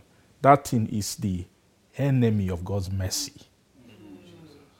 As long as it's standing, it's hard for God to have mercy on you. It's hard for God to have mercy on you when you raise a standard. Because mercy is like, look, this standard thing, we don't flow with these things. Anytime you raise standard, you block space for mercy. When you're thinking in that frame of mind, you, you block space. You block space for mercy. Mercy say, let can we drop that thing so I can have I want to bless you. I want to actually bless you, but can we just put your righteousness aside?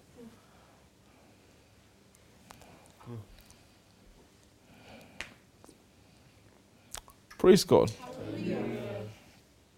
When he said, For it is written, I desire mercy, not sacrifice. That was that's as a true, a true statement from God. That the whole time men thought that it's by it's sacrifice that God wants.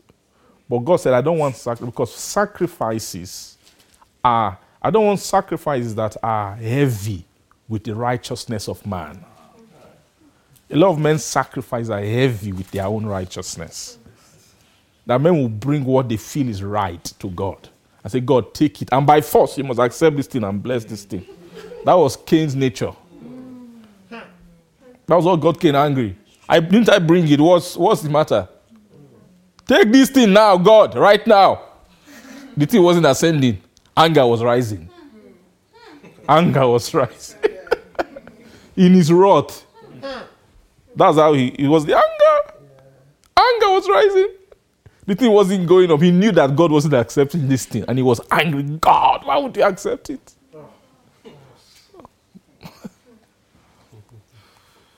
Some of us can be like that, but may you not be like that. May, may you not try and force God to accept what He's not accepting. Be meek to arrange your life according to what God accepts. If God is not accepting it, then leave it alone. If you if you arrange standards in your life and you feel like these standards are not taking me anywhere, God is not accepting them. They are not making me better. They are making me more angry and more what sad and more offended. Why don't you put those things aside? Move into the other train, the train of mercy. Move into the other place. Are you getting what I'm saying? Yes, sir.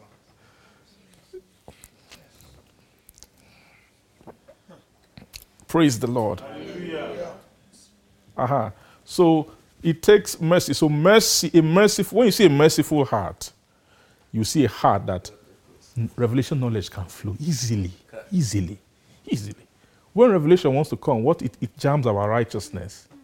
It cannot. Ooh, ah, how can we? Like you want to go and build a house in a plot of land, there's already a mansion sitting there. What can you do? Eh? What can you? No matter all your good intentions, there's nothing you can do. There's already a, a mansion, a mansion there. It's not a vacant plot of land. Many of us, the land that God's supposed to install His righteousness, we have built skyscrapers. and he's standing there. God is saying, "Ah, Please, I want to build. Can I build? And, and as you're around the waters, God is waiting. Please, please, please. I need space. Is there any time that you can? Haven't you enjoyed your skyscraper enough? Can we try and demolish this thing? Let me build my own edifice. So you find that self righteous people hardly flow with revelation knowledge. They hardly flow with revelation knowledge. Hardly. When you see a self righteous person, when you say, ah, the way they think about spirituality is they can pray every time. They can, you know that feeling you are doing something. Self righteousness. That's what they want. They like that thing. But you can be doing that thing and you are still a vile, hungry person. and you pray when you are praying, "Ga, ga, ga, ga, Papa, Jesus, Jesus, Jesus.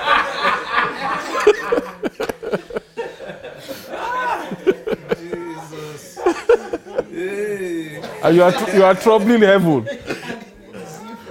Heaven it's not about all these things. Can you just give us space to build? That's all we want. Give us land. That's all we are looking for.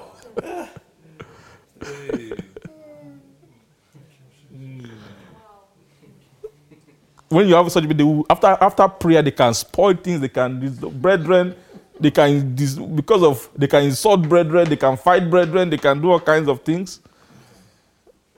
It's just what that offense. There's something in there. There's a, there's an image on the inside there. It's a, it's a bad thing. Those are the installations of the of the old man.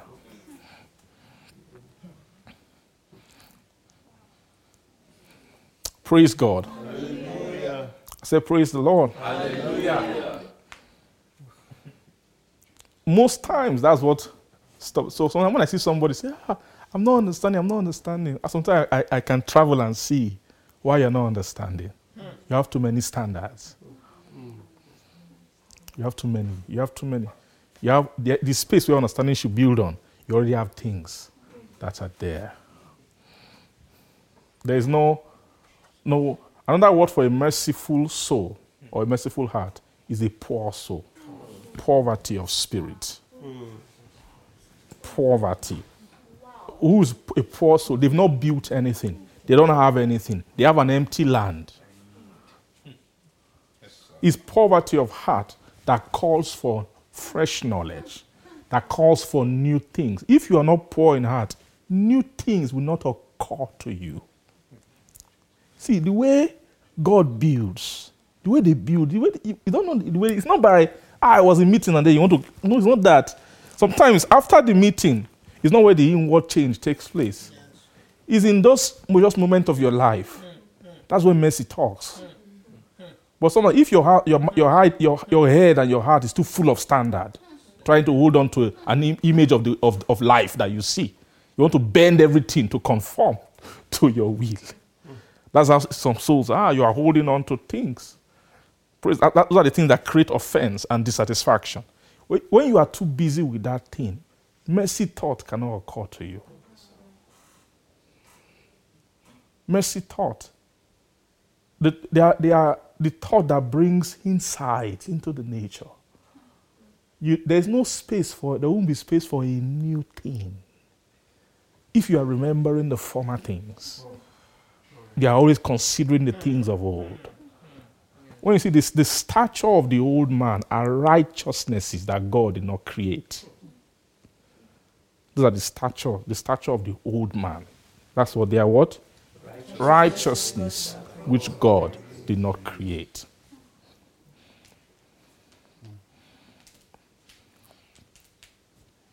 Praise the Lord. Verse 10 And have put on the new man, which is renewed in knowledge after the image of him that did what? That created him. And then, where there is neither Greek nor Jew.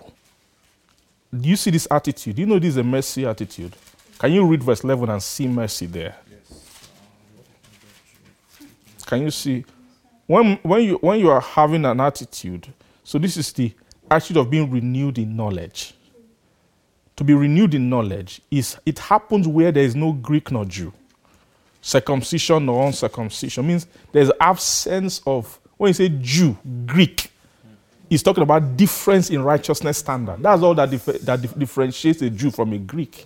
Is different righteousness what standard, or a circumcision versus uncircumcision. To the Jew, circumcision in his flesh is a righteousness.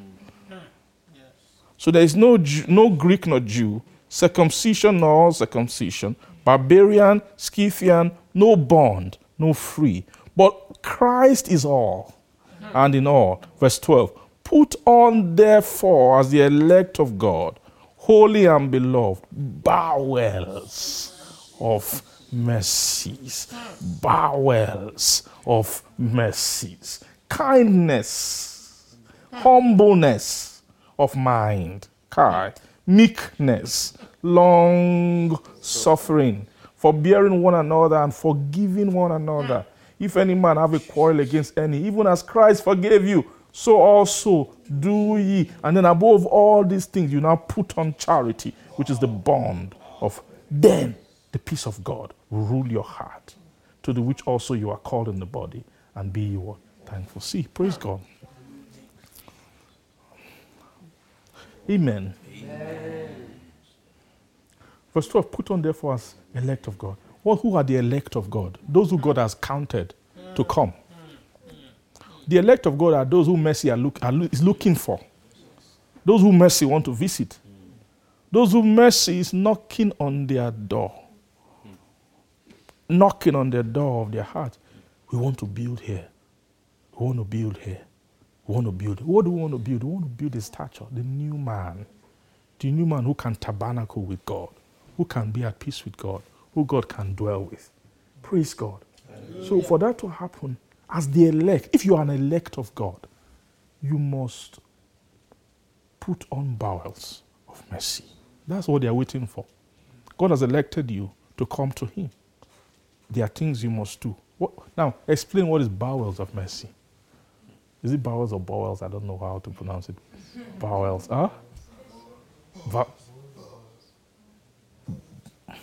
bowels.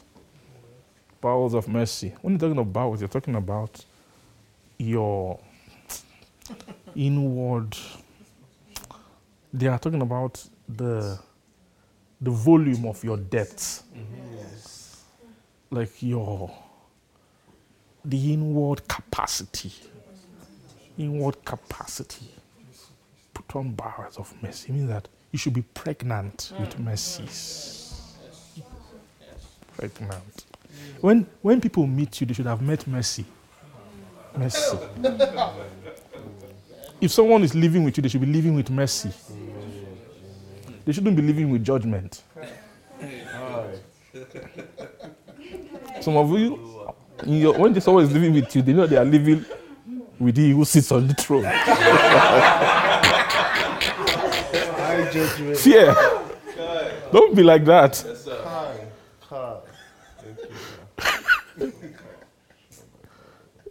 Those things fight flow of God. Put on the that bowels means you have abundance of mercy. Abundance. Put it on bowels of mercy. Be merciful. Be merciful. Be merciful. Be merciful in a way that your mercy cannot finish.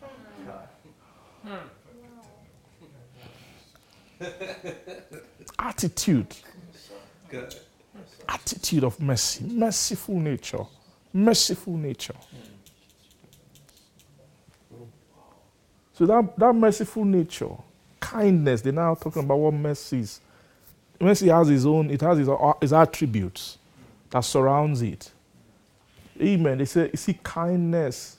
Then you see that humbleness of mind is a specific kind of, it's not just humility. What they're talking about is humbleness of thought. Some of us, our thoughts are not humble.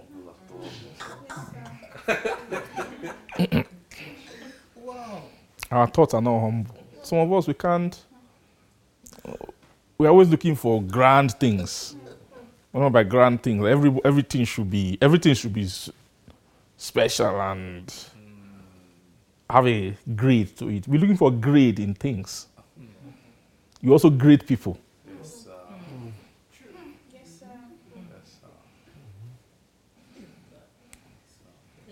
You grade people. You can some can, some soul can grade everything. You should not have that kind of soul.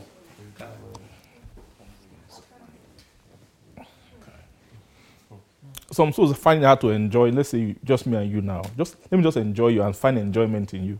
No, there's nothing grand about that. Just chilling, just of us, just chilling, talking, laughing. There's nothing too big about it. But some souls can find it difficult to do that because because there there's a there's a the you know there's a way that the soul should enjoy ordinary things eh? just enjoy ordinary things. Find the, the art is being able to find enjoyment in ordinary things. And then also the bible speaks about not being high-minded so the, a high-minded person is the opposite of someone who has humility in thought, who has what they call here humbleness of mind. Humbleness of mind. If someone who has humbleness of mind is simple. Someone who doesn't have humbleness of mind is always is, is always I don't want to use the word sad, always too serious. That's a sign of someone that has no humbleness of mind. Always too serious. It's too serious. And terms- so when someone is too serious, you can't enjoy humble things. Even when you are playing, they can grade your play. Why are you playing in that way?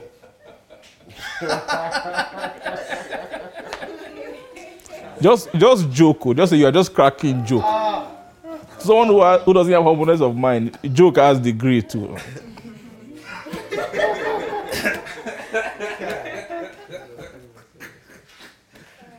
This joke doesn't meet this. You know, some guys have class. There's a class thing with joke. The joke, joke must be sophisticated in a way. Ah, did he get it? Did he get it? Did he get it?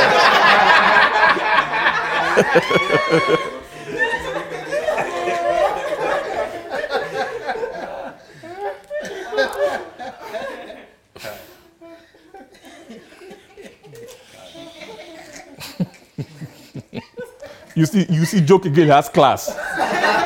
It means that if you don't have that kind of, you can't hang out with them because all your jokes will just be, you know.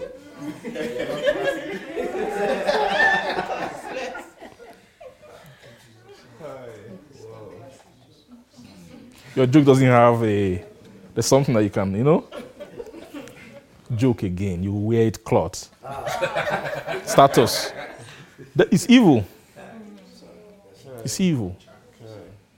The way Jesus, Jesus can relate with anybody, the commoners, the uneducated, all the guys who he took were all the edu- untrained men, educated, uneducated guys. Do you think he was cracking sophisticated joke with them? I'm sure if you hear their jokes, you wonder what kind of thing is this? What kind of crude, what kind of crude men are these?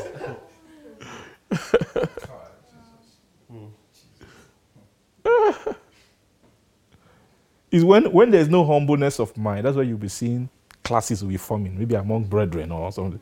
Some, some people who feel they have more sophistication can have their own, they can, they can find a way to shift themselves away from others.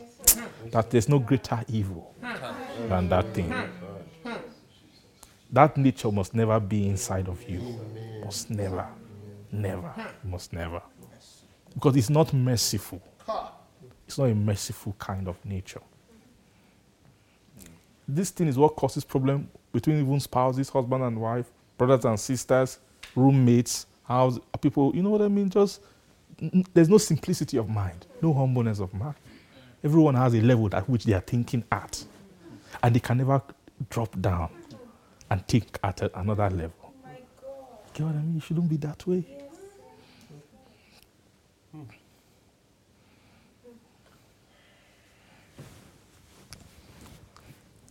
Praise God.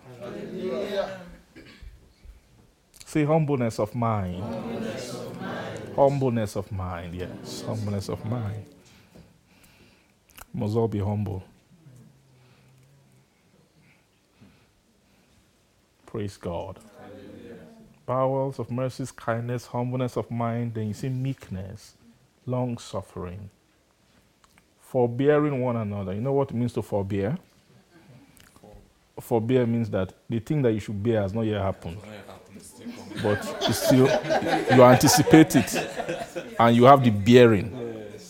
So when it's come, it's landing with a bearing. There's not nothing has happened. But so by the time when you forbear with somebody, by the time they do the thing, it's as if nothing happened. You already bore, bore it a long time ago.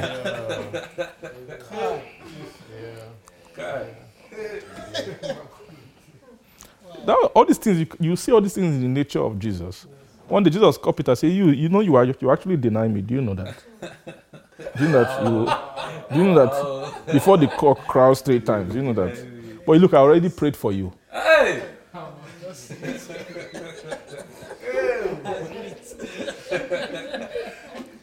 He was seeing what Satan want to do to him at one point. He said, he wants to sift you as wheat and everything. But look, I've, I've already prayed on beforehand.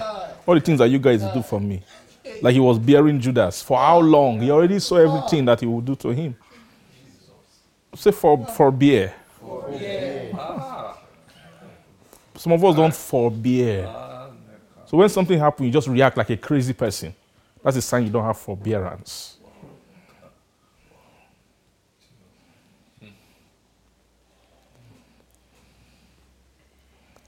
And he was like, ah, it's, it's not that hard. To... You just need change that spirit of your of your mind. Be renewed in the spirit of your mind. Be renewed in the spirit. Renewed in the spirit of your mind. Forbearing one another and, and then forgiving one another. So you forbear in anticipation. Then when it happens, you make sure you forgive. You forgive. Forbear. Forgive. If any man has a quarrel against any, even as Christ forgave you, so also what? Do. So also do ye. And then above all these, so this is what all these things are leading to a place. It leads to you putting on charity, which is the bond of perfectness. So it's very clear that charity is the nature, is a kind of a demarcation for newness.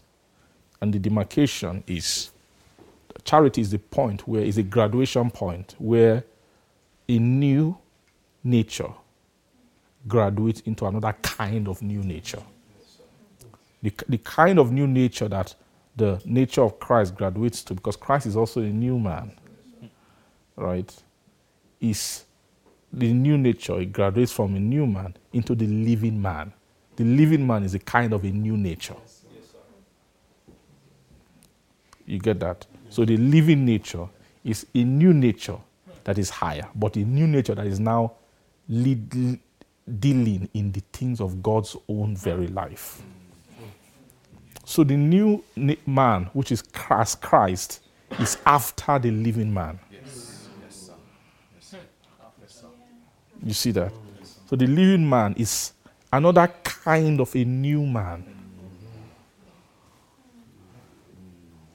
Is a new man that has everlasting life. Is a new man in the arena of what? Of everlasting life.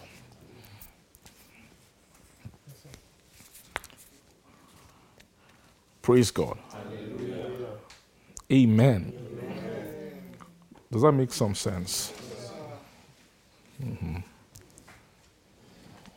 Thank you, Jesus.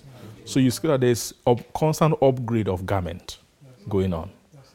Constant upgrade of garment.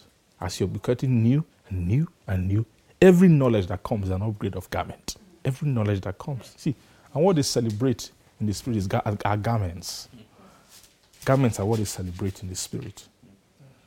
When you see ga- an array of beings in the spirit, it's according each of them they glow according to their garments. The garment is talking about the soul, what you are, what you are wearing. This one is looking at what you are wearing. This one is seeing what you are wearing. Now, in the physical, you can't see. It's hard to see what he is wearing because we are we are blinded by this physical world. When you move into the realm of the spirit, beings Michael can see Gabriel's garment. They can see our garments. They can see, and your garment is your soul. Yes, sir. Oh, yes, sir. Hmm.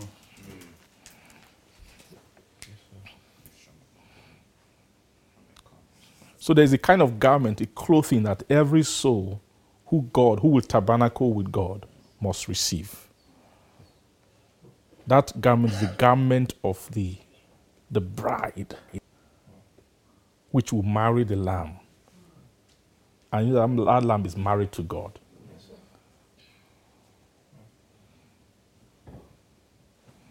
Praise God. So, and that time where we started from, amen, was we're talking about the concept of how man's garment is tied to habitation. Right? And we said that the ultimate habitation that man wants to have is to come into habitation with God. Right? Which is a habitation of the new heaven. It's a new heavenly habitation, but not just new heavenly, it's a new heaven habitation according to the new the pattern of the new Jerusalem, which came out of heaven from God, which came out of God. So that praise the Lord.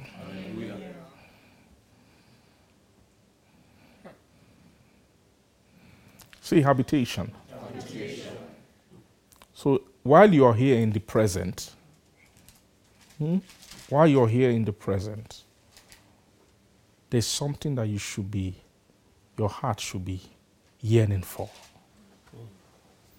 What you should be yearning for is the desire to receive the kind of a garment that is compatible with the world of God, with the habitation of God.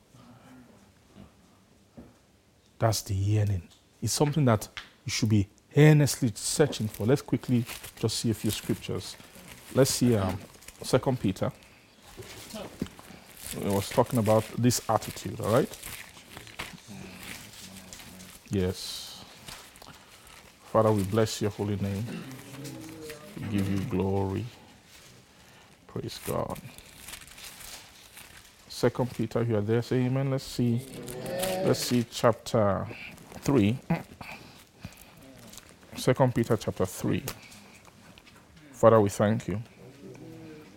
Verse verse 9. Let's see. Second Peter chapter 3 from verse 9.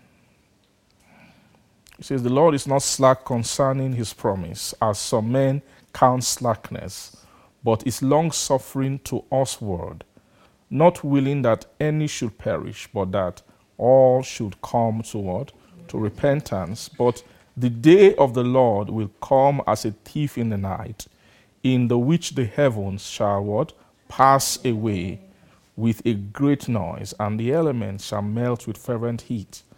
The earth also and the works that are therein shall be what? Burned up. You see, in this place, the way these, these guys who, you know, when they baptize, there's some baptism into scripture mind. All of these guys who wrote, you, no one can write, be a writer of scripture without having occurred that bapti- having had that baptism occur to them. It's the baptism of the Spirit. It's talking about the mind of, or the baptism is actually the inward state of a person that makes them able to be moved by the Holy Ghost. Right? Say no, no passage of scripture is capable, no prophecy of scripture is capable of private interpretation. For holy men wrote as they were moved. So every writing of scripture, every chapter, is according to people being moved by the Holy Ghost. You know what I mean? Praise God. So there is a sense in which they are baptized into that allow them to think a certain way. One of the baptism into the, the, the, the way of utterance of the Spirit is the understanding of the, the link between man's soul, what we are discussing today, and the, the outward. So, sometimes in the scripture, they can speak about them. Sometimes when they say hell, for example, they're talking about the hell, but it's as if, it's as if they are talking about a physical location. But at the same time, it's as if they're talking about a nature. When they say the gates of hell shall not prevail, they're talking about the gates of hell not prevailing against the soul. And those hell, gates of hell is talking about natures that want to to come and invade the souls of men. But there's, a way, there's the sense of hell used in the scripture as also like a place. Same way heaven is used in that way as well.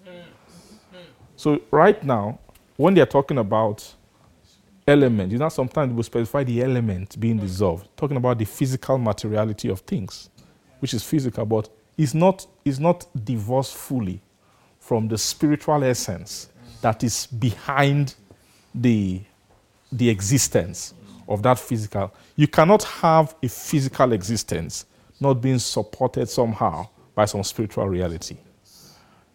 And you can't tamper with a physical thing without some, like for example, somebody just dying physically, right? For someone to die physically, it means that there's, there's also a spiritual impact. It means somewhere their body and their soul has been sus- suspect, suspended from their body. And it has many spiritual implications. It means they no longer have a body to carry out spiritual function. You know what I mean? It's more than just, that's why people don't just die anyhow. for someone to die, some things must happen. The same way for someone to be born, some things must happen. Because every time someone is born physically, you see a baby just came, but at some point there was a release of his spirit. The child's spirit was released from God into that particular body. Do you understand what I'm trying to say? It's not a purely physical thing as if you can have a body without a spirit there. The fact that you see someone's body on the earth, it means that something spiritual happened. God had released a spirit. If God did not release a spirit, that child can never form. It will never become a child if God never released the spirit out of him. No matter what you do in the physical, it will just never become a child. Do you understand me? So, spiritual things are tied to natural things. uh So, I don't want to sp- spend too much time talking about that. But it says, But the day of the Lord will come as a thief in the night, right? In the which the heavens shall pass away with a great noise, right? And the element shall melt with fervent heat, and the earth also and the works that are therein shall be burned up. Seeing then that all these things shall be dissolved, what manner of persons ought ye to be in all holy conversation and godliness? Are you seeing those two things they mentioned there? In all what holy conversation and what? What manner of persons ought you to be? Then now, now goes on. This is the manner of person you ought to be. Mm. A person who is looking for and hasting. That hasting means earnestly desiring. Mm. Hasting unto the coming of the day of God, wherein the heavens being on fire shall be dissolved, and the elements shall melt with fervent heat. Nevertheless, we, according to his promise, look for new heavens and a new earth, wherein dwelleth what? Righteousness. Wherein dwelleth what? Righteousness. We, according to his promise, look for new heavens and new That's what we look for. The manner of persons ought you to be. So, what the, what the foil behind the daily yearning and positioning of a soul to be made new is because of there's something this heart is looking for. It is the heart and the soul looking for new heavens. The soul is looking for new heavens and a new earth. That means the heart, the soul is looking for a new habitation. The new habitation, new heaven and new earth, like I said before, is talking about the inward nature. What you are looking for. You are looking for a nature that is has compatibility with see that new heaven and new earth that showed in Revelation 20, 21 that we read? That why it came is because the former things have passed away. So those former things, where are they stored? Inside the souls of men. So if those things don't pass away from the soul of man, the new and the heaven and the new earth, but to make those things pass away, the soul must be looking for the new heaven and the new earth. And what is he looking for in the new heaven? He's looking for the righteousness therein. Because wherein dwelleth what? Righteousness. What is the looking for? Right, the righteousness therein. When you say they are looking for the righteousness of the new heaven and the new earth. The first aspect of the searching of the righteousness is, or the first attitude is the yearning for the newness of Christ, which is the gospel of Christ.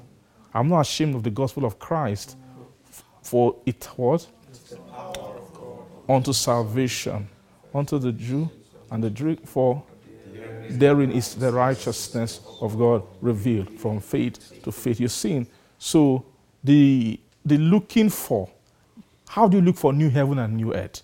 You are looking for the righteousness of the new heaven and the new earth. When you are looking for that righteousness, what is the attitude? It's the heart's word, disposition.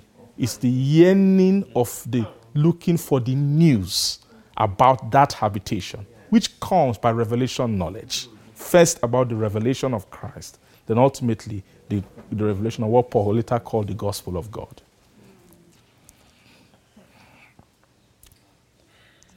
So, any soul that wants to be made new must be a seeker of news. Every soul that will be made new must be a seeker. You can't be a soul, you cannot be a soul that has no longing for news and then desire and then expect to be new. Because the new man is created, right, in knowledge after the word image of him that created him. Renewed in knowledge.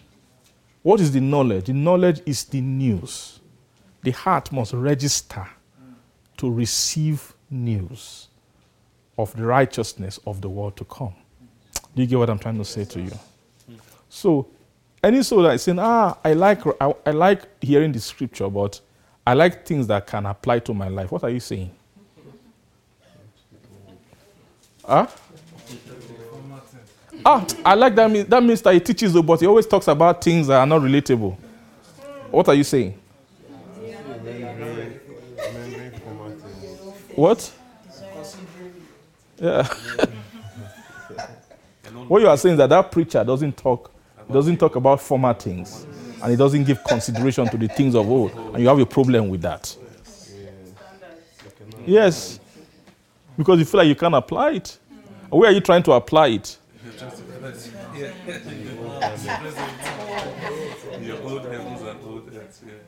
So you see, men have problem with a preacher that's coming to talk about the world who, that has application in another world that has not yet come. So. Mainly. Now, it doesn't mean that that word is higher than this. So you can also, there's a way you can fetch the conversation of that word. But whenever you are using that conversation to live here, it will still be alien. It, will, it will be you living an alien life on this world. There's no way that you will be living just compatibly with this world. Sometimes we've not settled that thing in our heart. So all messages are not the same. All teaching are not the same. All preaching are not the same. There are preachers who can come, like when Solomon can begin to talk about things on the earth here. He can tell you anything you want to tell because they gave him grace to search them out. You want wisdom on how to work well as a good employee? Go to Proverbs. They are all there for you. Wisdom on how to lead men, how to achieve things on the earth, how to be a financial giant, how to build a, co- a company, to build an industry. Wisdom on how to. What are all the wisdoms men use? Go to Solomon, you'll find them there because he wrote up all those things. But that's not all the wisdom there is. There are wisdom for other things. There is wisdom that cometh from above that speaks concerning a world that does not yet appear.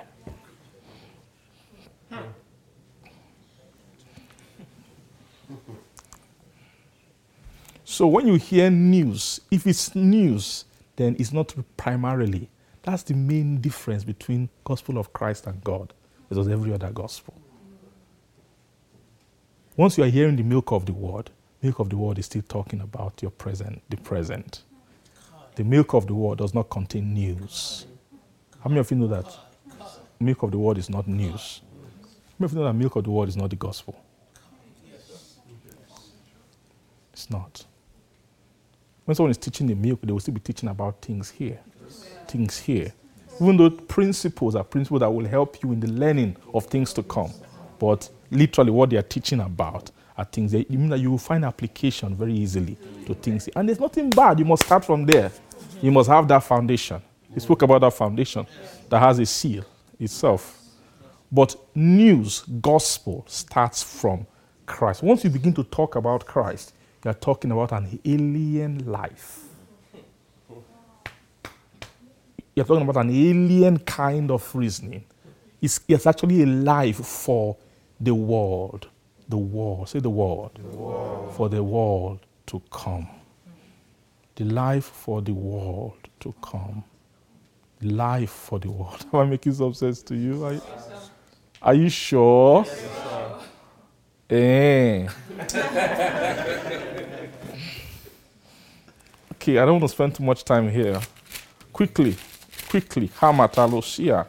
Say looking for. Looking for. And hastening. Hastening means earnestly, earnest. Earnest. Earnestly desiring. Earnestly desiring. That's an attitude I want us to pick today. Okay, let us see. Let's see second Second Corinthians. Maybe we can begin to round up just there. Praise God. Second, Father, we thank you.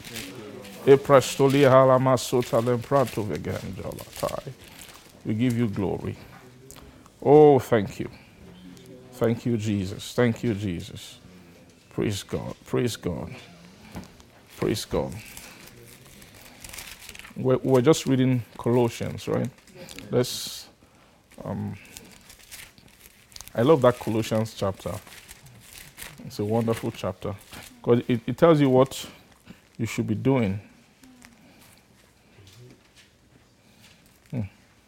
Thank you. Now, Second Corinthians, let's see chapter 5. Glory to Jesus.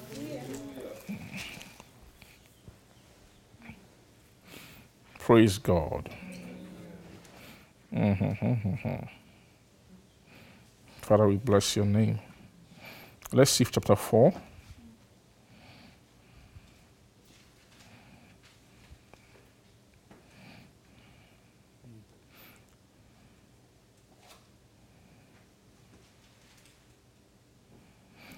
Verse 16. 2 Corinthians chapter 4, verse 16, it says that, For which cause we faint not, but though our outward man perish, yet the what? Inward man is renewed day how often is it renewed? Day by day. Praise God. You're seeing something wonderful here. like we're talking about the outward man. The outward man. So he's talking about a state. This is a state of somebody in this present world who is still living here. That someone can be living here, though the outward man is perishing, because the outward man is tied to, is made from, was formed from the dust of the ground or it was taken out of the present materiality, the form. So as the earth is also perishing, that's the same way outward man as well is perishing. And that's okay, that can be happening. Right? Like perishing, like aging, for example, yes. is perishing. Yes, Do you believe that? Yes, and you know that when you got born again, it didn't stop your outward man from perishing. As you're aging, so, but he says that though the outward man is perishing, he says, yeah, the inward man is what? Renewed. Say day by day. According as the mercies that's renewed every, every morning is coming to the heart. What's happening? The inward man will be getting what? Renewed. See, you should be getting renewed day by day. You should be getting constant, just being renewed. Remember, as, as news about the new nature is coming to your heart, you should be getting renewed day by what? Day.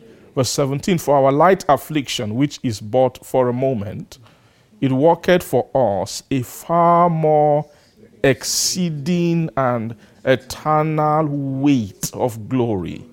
And while we look not at the things which are seen, remember, we're talking about what you are looking at now, right? Looking for. Amen. Why we look not at that things which the things which are seen, but are the things which are not seen. For the things which are seen are temporal, but the things which are not seen are what? Eternal. The things which are seen are temporal. The things which are not seen are eternal. So the things which you should actually be looking at are eternal things. And you look not to the, at the things which are seen. This word look at, look is summarizes two things what you remember and what you consider. Praise God. Do you get what I'm saying? What you look at are two things what you remember and what you what? What you consider. Now, when they are talking about look not at the things which are seen or the things which are unseen, now what they are trying to tell you is praise God. How can someone tell you, look at what is not seen? That does not make sense, just English wise. Is it seen or is it not? If it's not seen, why are you telling me to look at it? If I can look at it, then it means it's seen. So, English, it doesn't make sense. So, that what they're actually telling you is that this look is telling you, change your the effort of your seeing. Switch to it's more of it's more of what you are looking into, what you are looking for. You understand what I'm saying? So the things which are seen, right, are the former things, and then what the what things of old. So looking at the former things means both remembering and then what Cons- considering. So it's very clear that the things which are seen, the summary, are former things and the, and the old man. The nature of the old man are what the things which are seen. So when they say the things which are not seen, means new things. Is the new man. Is that thing which that all your devices cannot approximate. Is unseen. The new is unseen. The new man is unseen. The new man is actually an eternal man.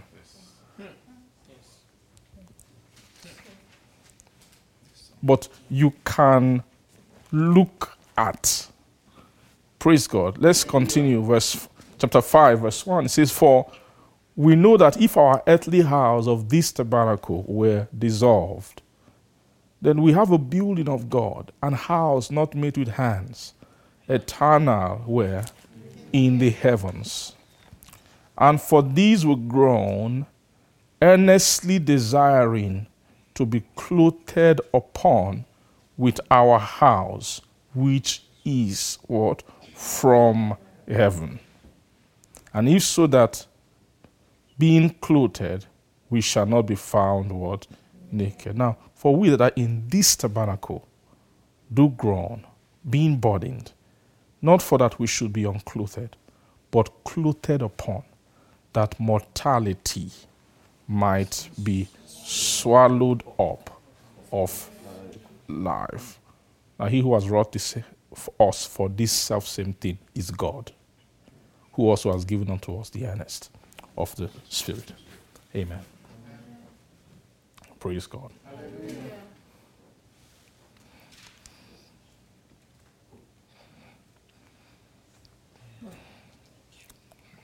Praise the Lord. Almost done, okay? A few minutes more. Can we have just very few minutes? This is the last ch- chapter I want us to see, okay? Praise God. Are you still being blessed? Yes, Okay. If our earthly house of this tabernacle, so this tabernacle, it's very clear that this tabernacle is not the tabernacle of God, right? That if it were dissolved, we have a building of God, an house not made with hands, that is eternal where? In the heavens. For in this we groan, earnestly desiring to be clothed upon with our house, which is from heaven. Now, this house here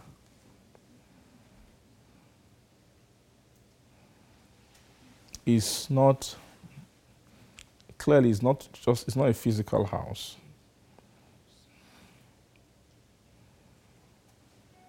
When you say we have a building of God, and house not made with hands, eternal in the heavens, this is not talking about a just the, something remote that they built there for you, be some kind of physical structure that they built there in the heaven. How do I know? In verse 2, it says, For in this we groan. Now, in what do we groan? In our earthly house of this tabernacle.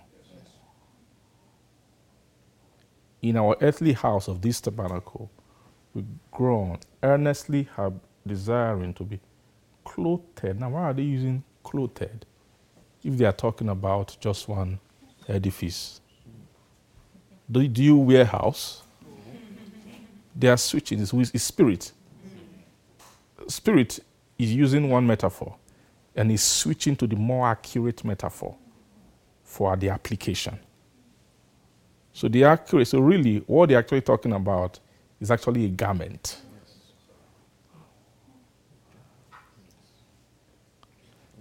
And if it's a garment, they're talking about a soul quality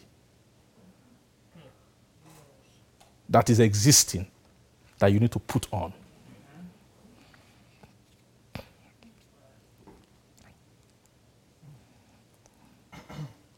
In this we groan. Now, I want to ask you a question. When you say in this we groan, and you know the garment they want to wear on you is a particular kind of soul, right? Who is groaning?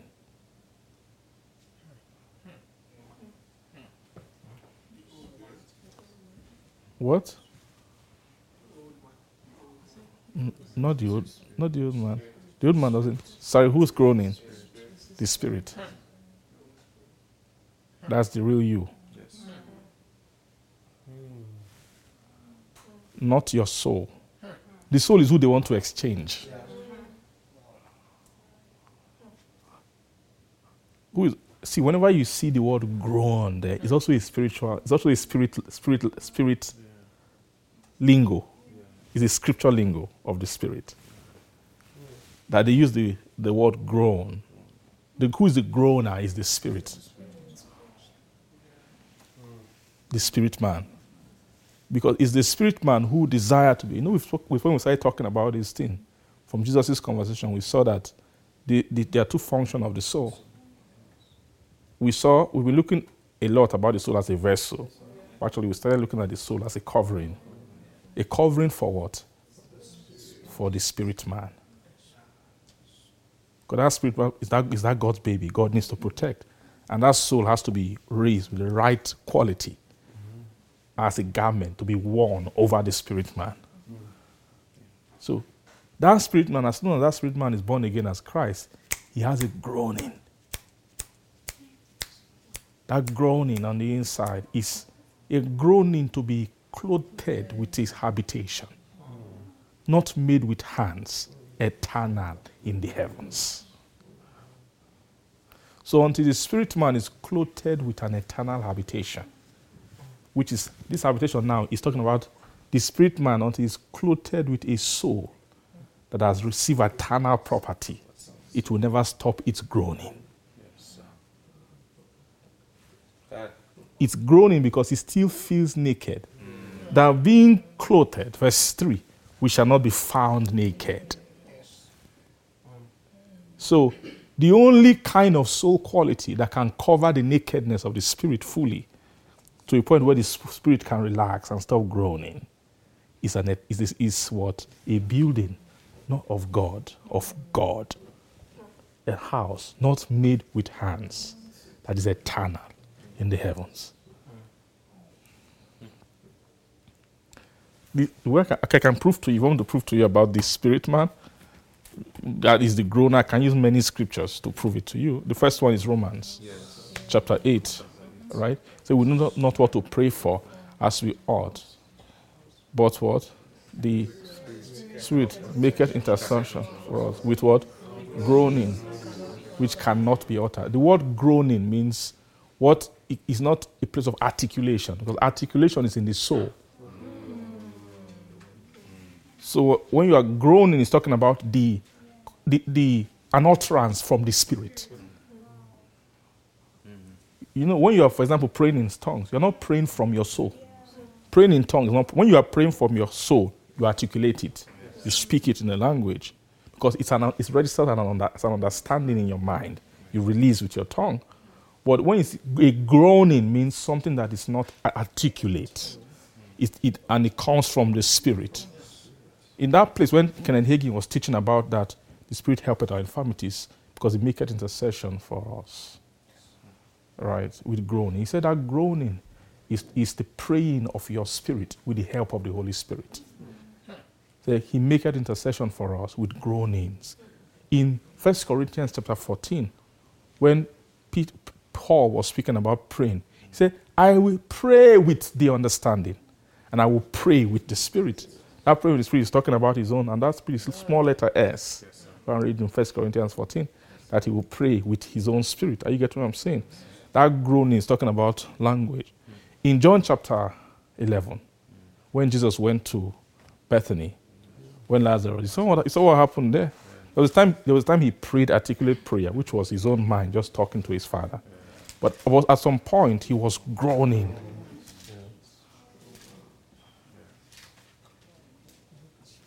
John 11, have you, are you seeing it? What you, can you see where he was groaning? Oh, I, just, I want to quickly round up right now. Um, to make this point. Thank you, Father. Verse what? John 11, 38. Okay, what did he say? Jesus, therefore, again groaning in himself. Uh huh. Again, groaning. Was that the only time? Was there a time before? 33, what did you say? When Jesus therefore saw her weeping, and she was also weeping, Yes? which came with her, Yeah? groaned in the spirit and was troubled. He groaned in where? In his spirit and was troubled. So that wasn't him talking uh, in articulate speech. His spirit was groaning. Talking about his spirit man. So when you, you say the word groaning, groaning, groaning, with groaning, he makes intercession for us with groaning that cannot be uttered. Means it's not from the soul dimension of utterance. It is actually from the spirit. So when we say we who are in this tabernacle do groan, he's talking about the spirit man who is in, who is in this tabernacle. This tabernacle, which is earthly, the earthly house of this tabernacle. As long as you are in that house, the spirit will keep groaning. It will keep groaning. What is it groaning for? Verse 2 For in this we groan earnestly, desiring, this is the groaning of your spirit man, to be clothed upon with our house, which is what? From heaven. So this house, which is from heaven, is an house not made with hands. From verse that's verse one. Eternal where in the heavens. For in that in for we that are in this tabernacle do groan, being burdened, not for that we would be unclothed, but clothed upon that what mortality will be what swallowed up of life. Praise God. So that mortality, say mortality. Mortality. Mortality means death. The way mortality will be swallowed up of life is by the word Receiving your new clothing.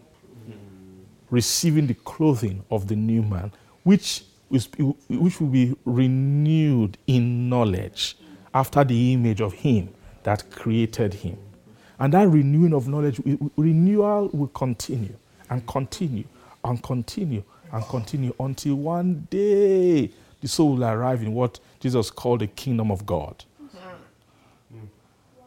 Yes, in the kingdom of where? Of God. Renewal is to take a soul up to that kingdom. Why? Because in that kingdom of God, something will happen there. In that kingdom of God, that's why we will begin to have access to the, the wine of the or what you call the new wine.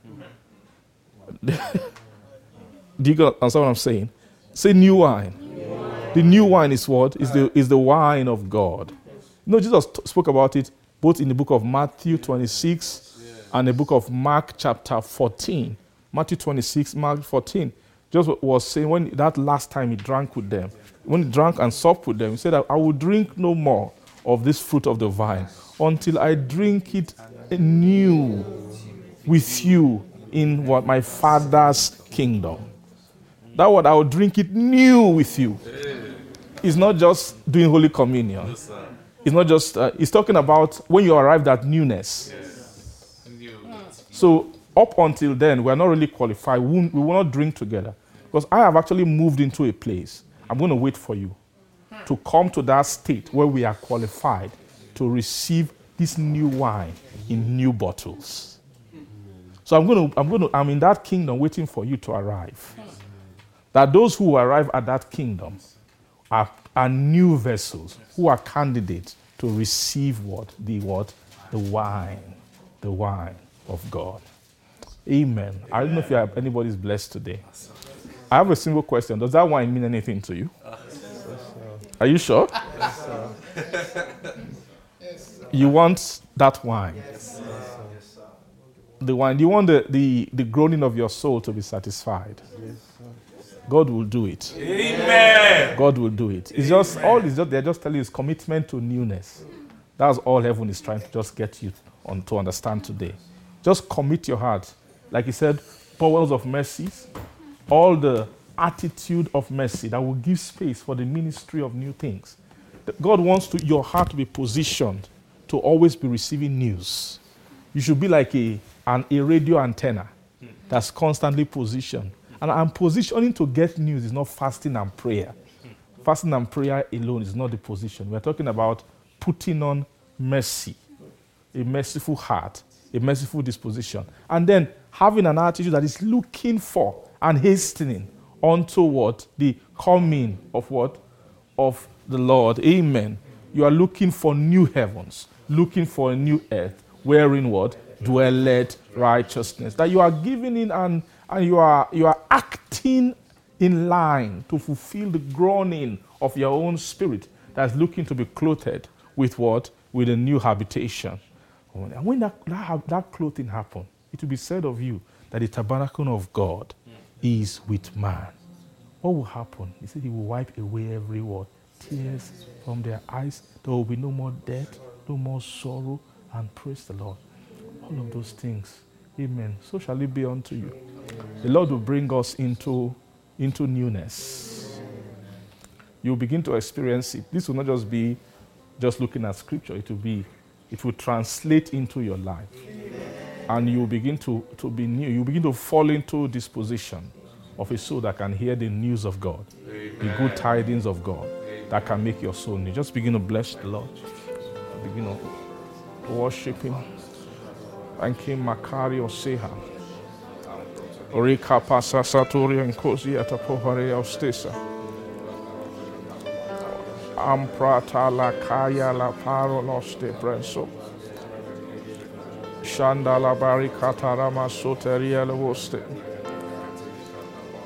E prasete te te te te te te te te te te te te te te te fresso so so, sopranta pa atalapasu, so pranto atarapa susuprantu kurielaboski ripakarianta pranzu sandala para labasute prande lebrantu lugurika labazuski ifaraba tanta likakazusata barika papaturi pasisiketu risa santa carita zusca talamprantis che si sengresco risandeli prashonto ripata lugre para rabasco scuri herabose Oh, worship you, Jesus.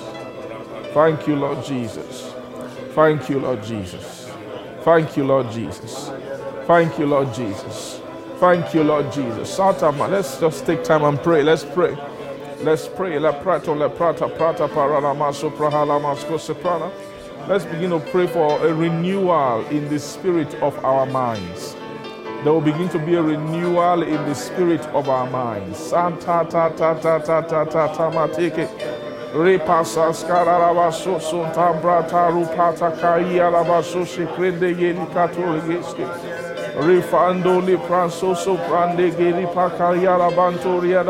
kanta la prishta barigedeske infanta e ripasso sum para tempus che li pranta paruga li prenta giza infan faran parola ramoscenta limbrande le gire casca sazukete kelekete encrande suga lenta shota le pranda lucaria la basanta le brehedose ye papa para variera baba ye gege gege ye gege gege ye meze keke ye. Ipre kantaro lolo mozo zozo riye de de de gete de bringe hori kabara ba de ge ge.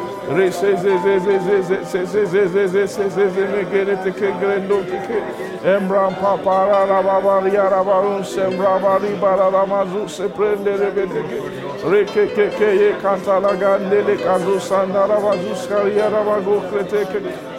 ta ta ta ta ta ta bo Oh, thank you, thank you, thank you, thank you, thank you. Thank you, Jesus. Thank you, Jesus. Thank you, Jesus. Thank you, Jesus. Thank you, Jesus. Thank you, Jesus. Thank you, Jesus. Oh, we thank you, Jesus. Santari kamprash koria la baso peteke. Repasa sa ta ta ta ta ta ta ta ta ta ta ta ta ta ta ra ba ra ma ra ma. Rebaram para para la mara maro to to to to to to riete ke ke ke ke ke ke. Resantari la baso so ribebe greto zukram parivedeske. Resenta Rusenta Resenta Resenta Rageta Ranshanta Engra Shangre Sungo Tanziso Remelegeta Ensa San San San San San San Mamarata Para Papara Pateke Repas Corienta Prantoson Praraboson Taribekerigoske refentari fezetari bazusharabate repansansankote kreskotekresanta prandureketekero rengekekerietekekekerie kata ripariarabasutare bresondevratama reparuzahata rokataripanskoribaantale preskotelimbrekatalagreskoteke entariarabasosa Kori pasha shasha manto tori pete kerieta hasa. Reska saska talakata kate kreteke. Rekante so grete paranta se preta pariporata para. Repanso so preta lavaha. Oh, we thank you, Jesus. Thank you, Jesus. Thank you, Jesus. Thank you, Jesus. Thank you, Jesus. Thank you, Jesus. Thank you, Jesus. In Jesus' name we pray. Oh, bless your holy name. We thank you. Glory to you, Father. Thank you for blessing us today. Thank you, Lord Jesus. Lord, we receive your word with meekness. We ask that this word will, will help us, will be engrafted into our soul, that we should receive with meekness the engrafted word, which is able to save our soul. This word, we pray, will wrought salvation. Thank you for as many of us who are crying, asking for help from heaven, to fall into this the right attitude, into the right mind, to come into renewal, even in the spirit of our mind, even in our attitude, Father, towards pursuing your things. Lord, I pray for help, Lord. Help even to look not at the things which are seen, but Father, even unto the things that are unseen. For that which is seen is temporal, but that which is unseen, Father, is eternal. Help us, help us to find the eternal, to begin to find eternal thoughts, everlasting thoughts, even the thoughts of Christ. Father, I pray for every heart, oh God, Lord, we will receive news. We will continue to receive news, Father, even tidings, tidings, tidings, even from the place of our habitation, which is prepared in heaven. Oh, this groaning will be satisfied, that will be clothed, oh God, upon. And I pray at the end, oh, for each of us and for every one of us, mortality will be swallowed up of life. Thank you, our God. We give all the glory to your holy name. We bless your name. Thank you, Lord Jesus. In Jesus' name we pray. Amen. Amen. Amen. God bless you.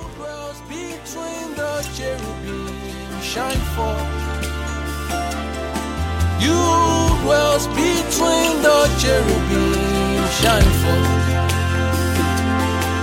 You dwell between the cherubim, shine for You dwell between the cherubim, shine.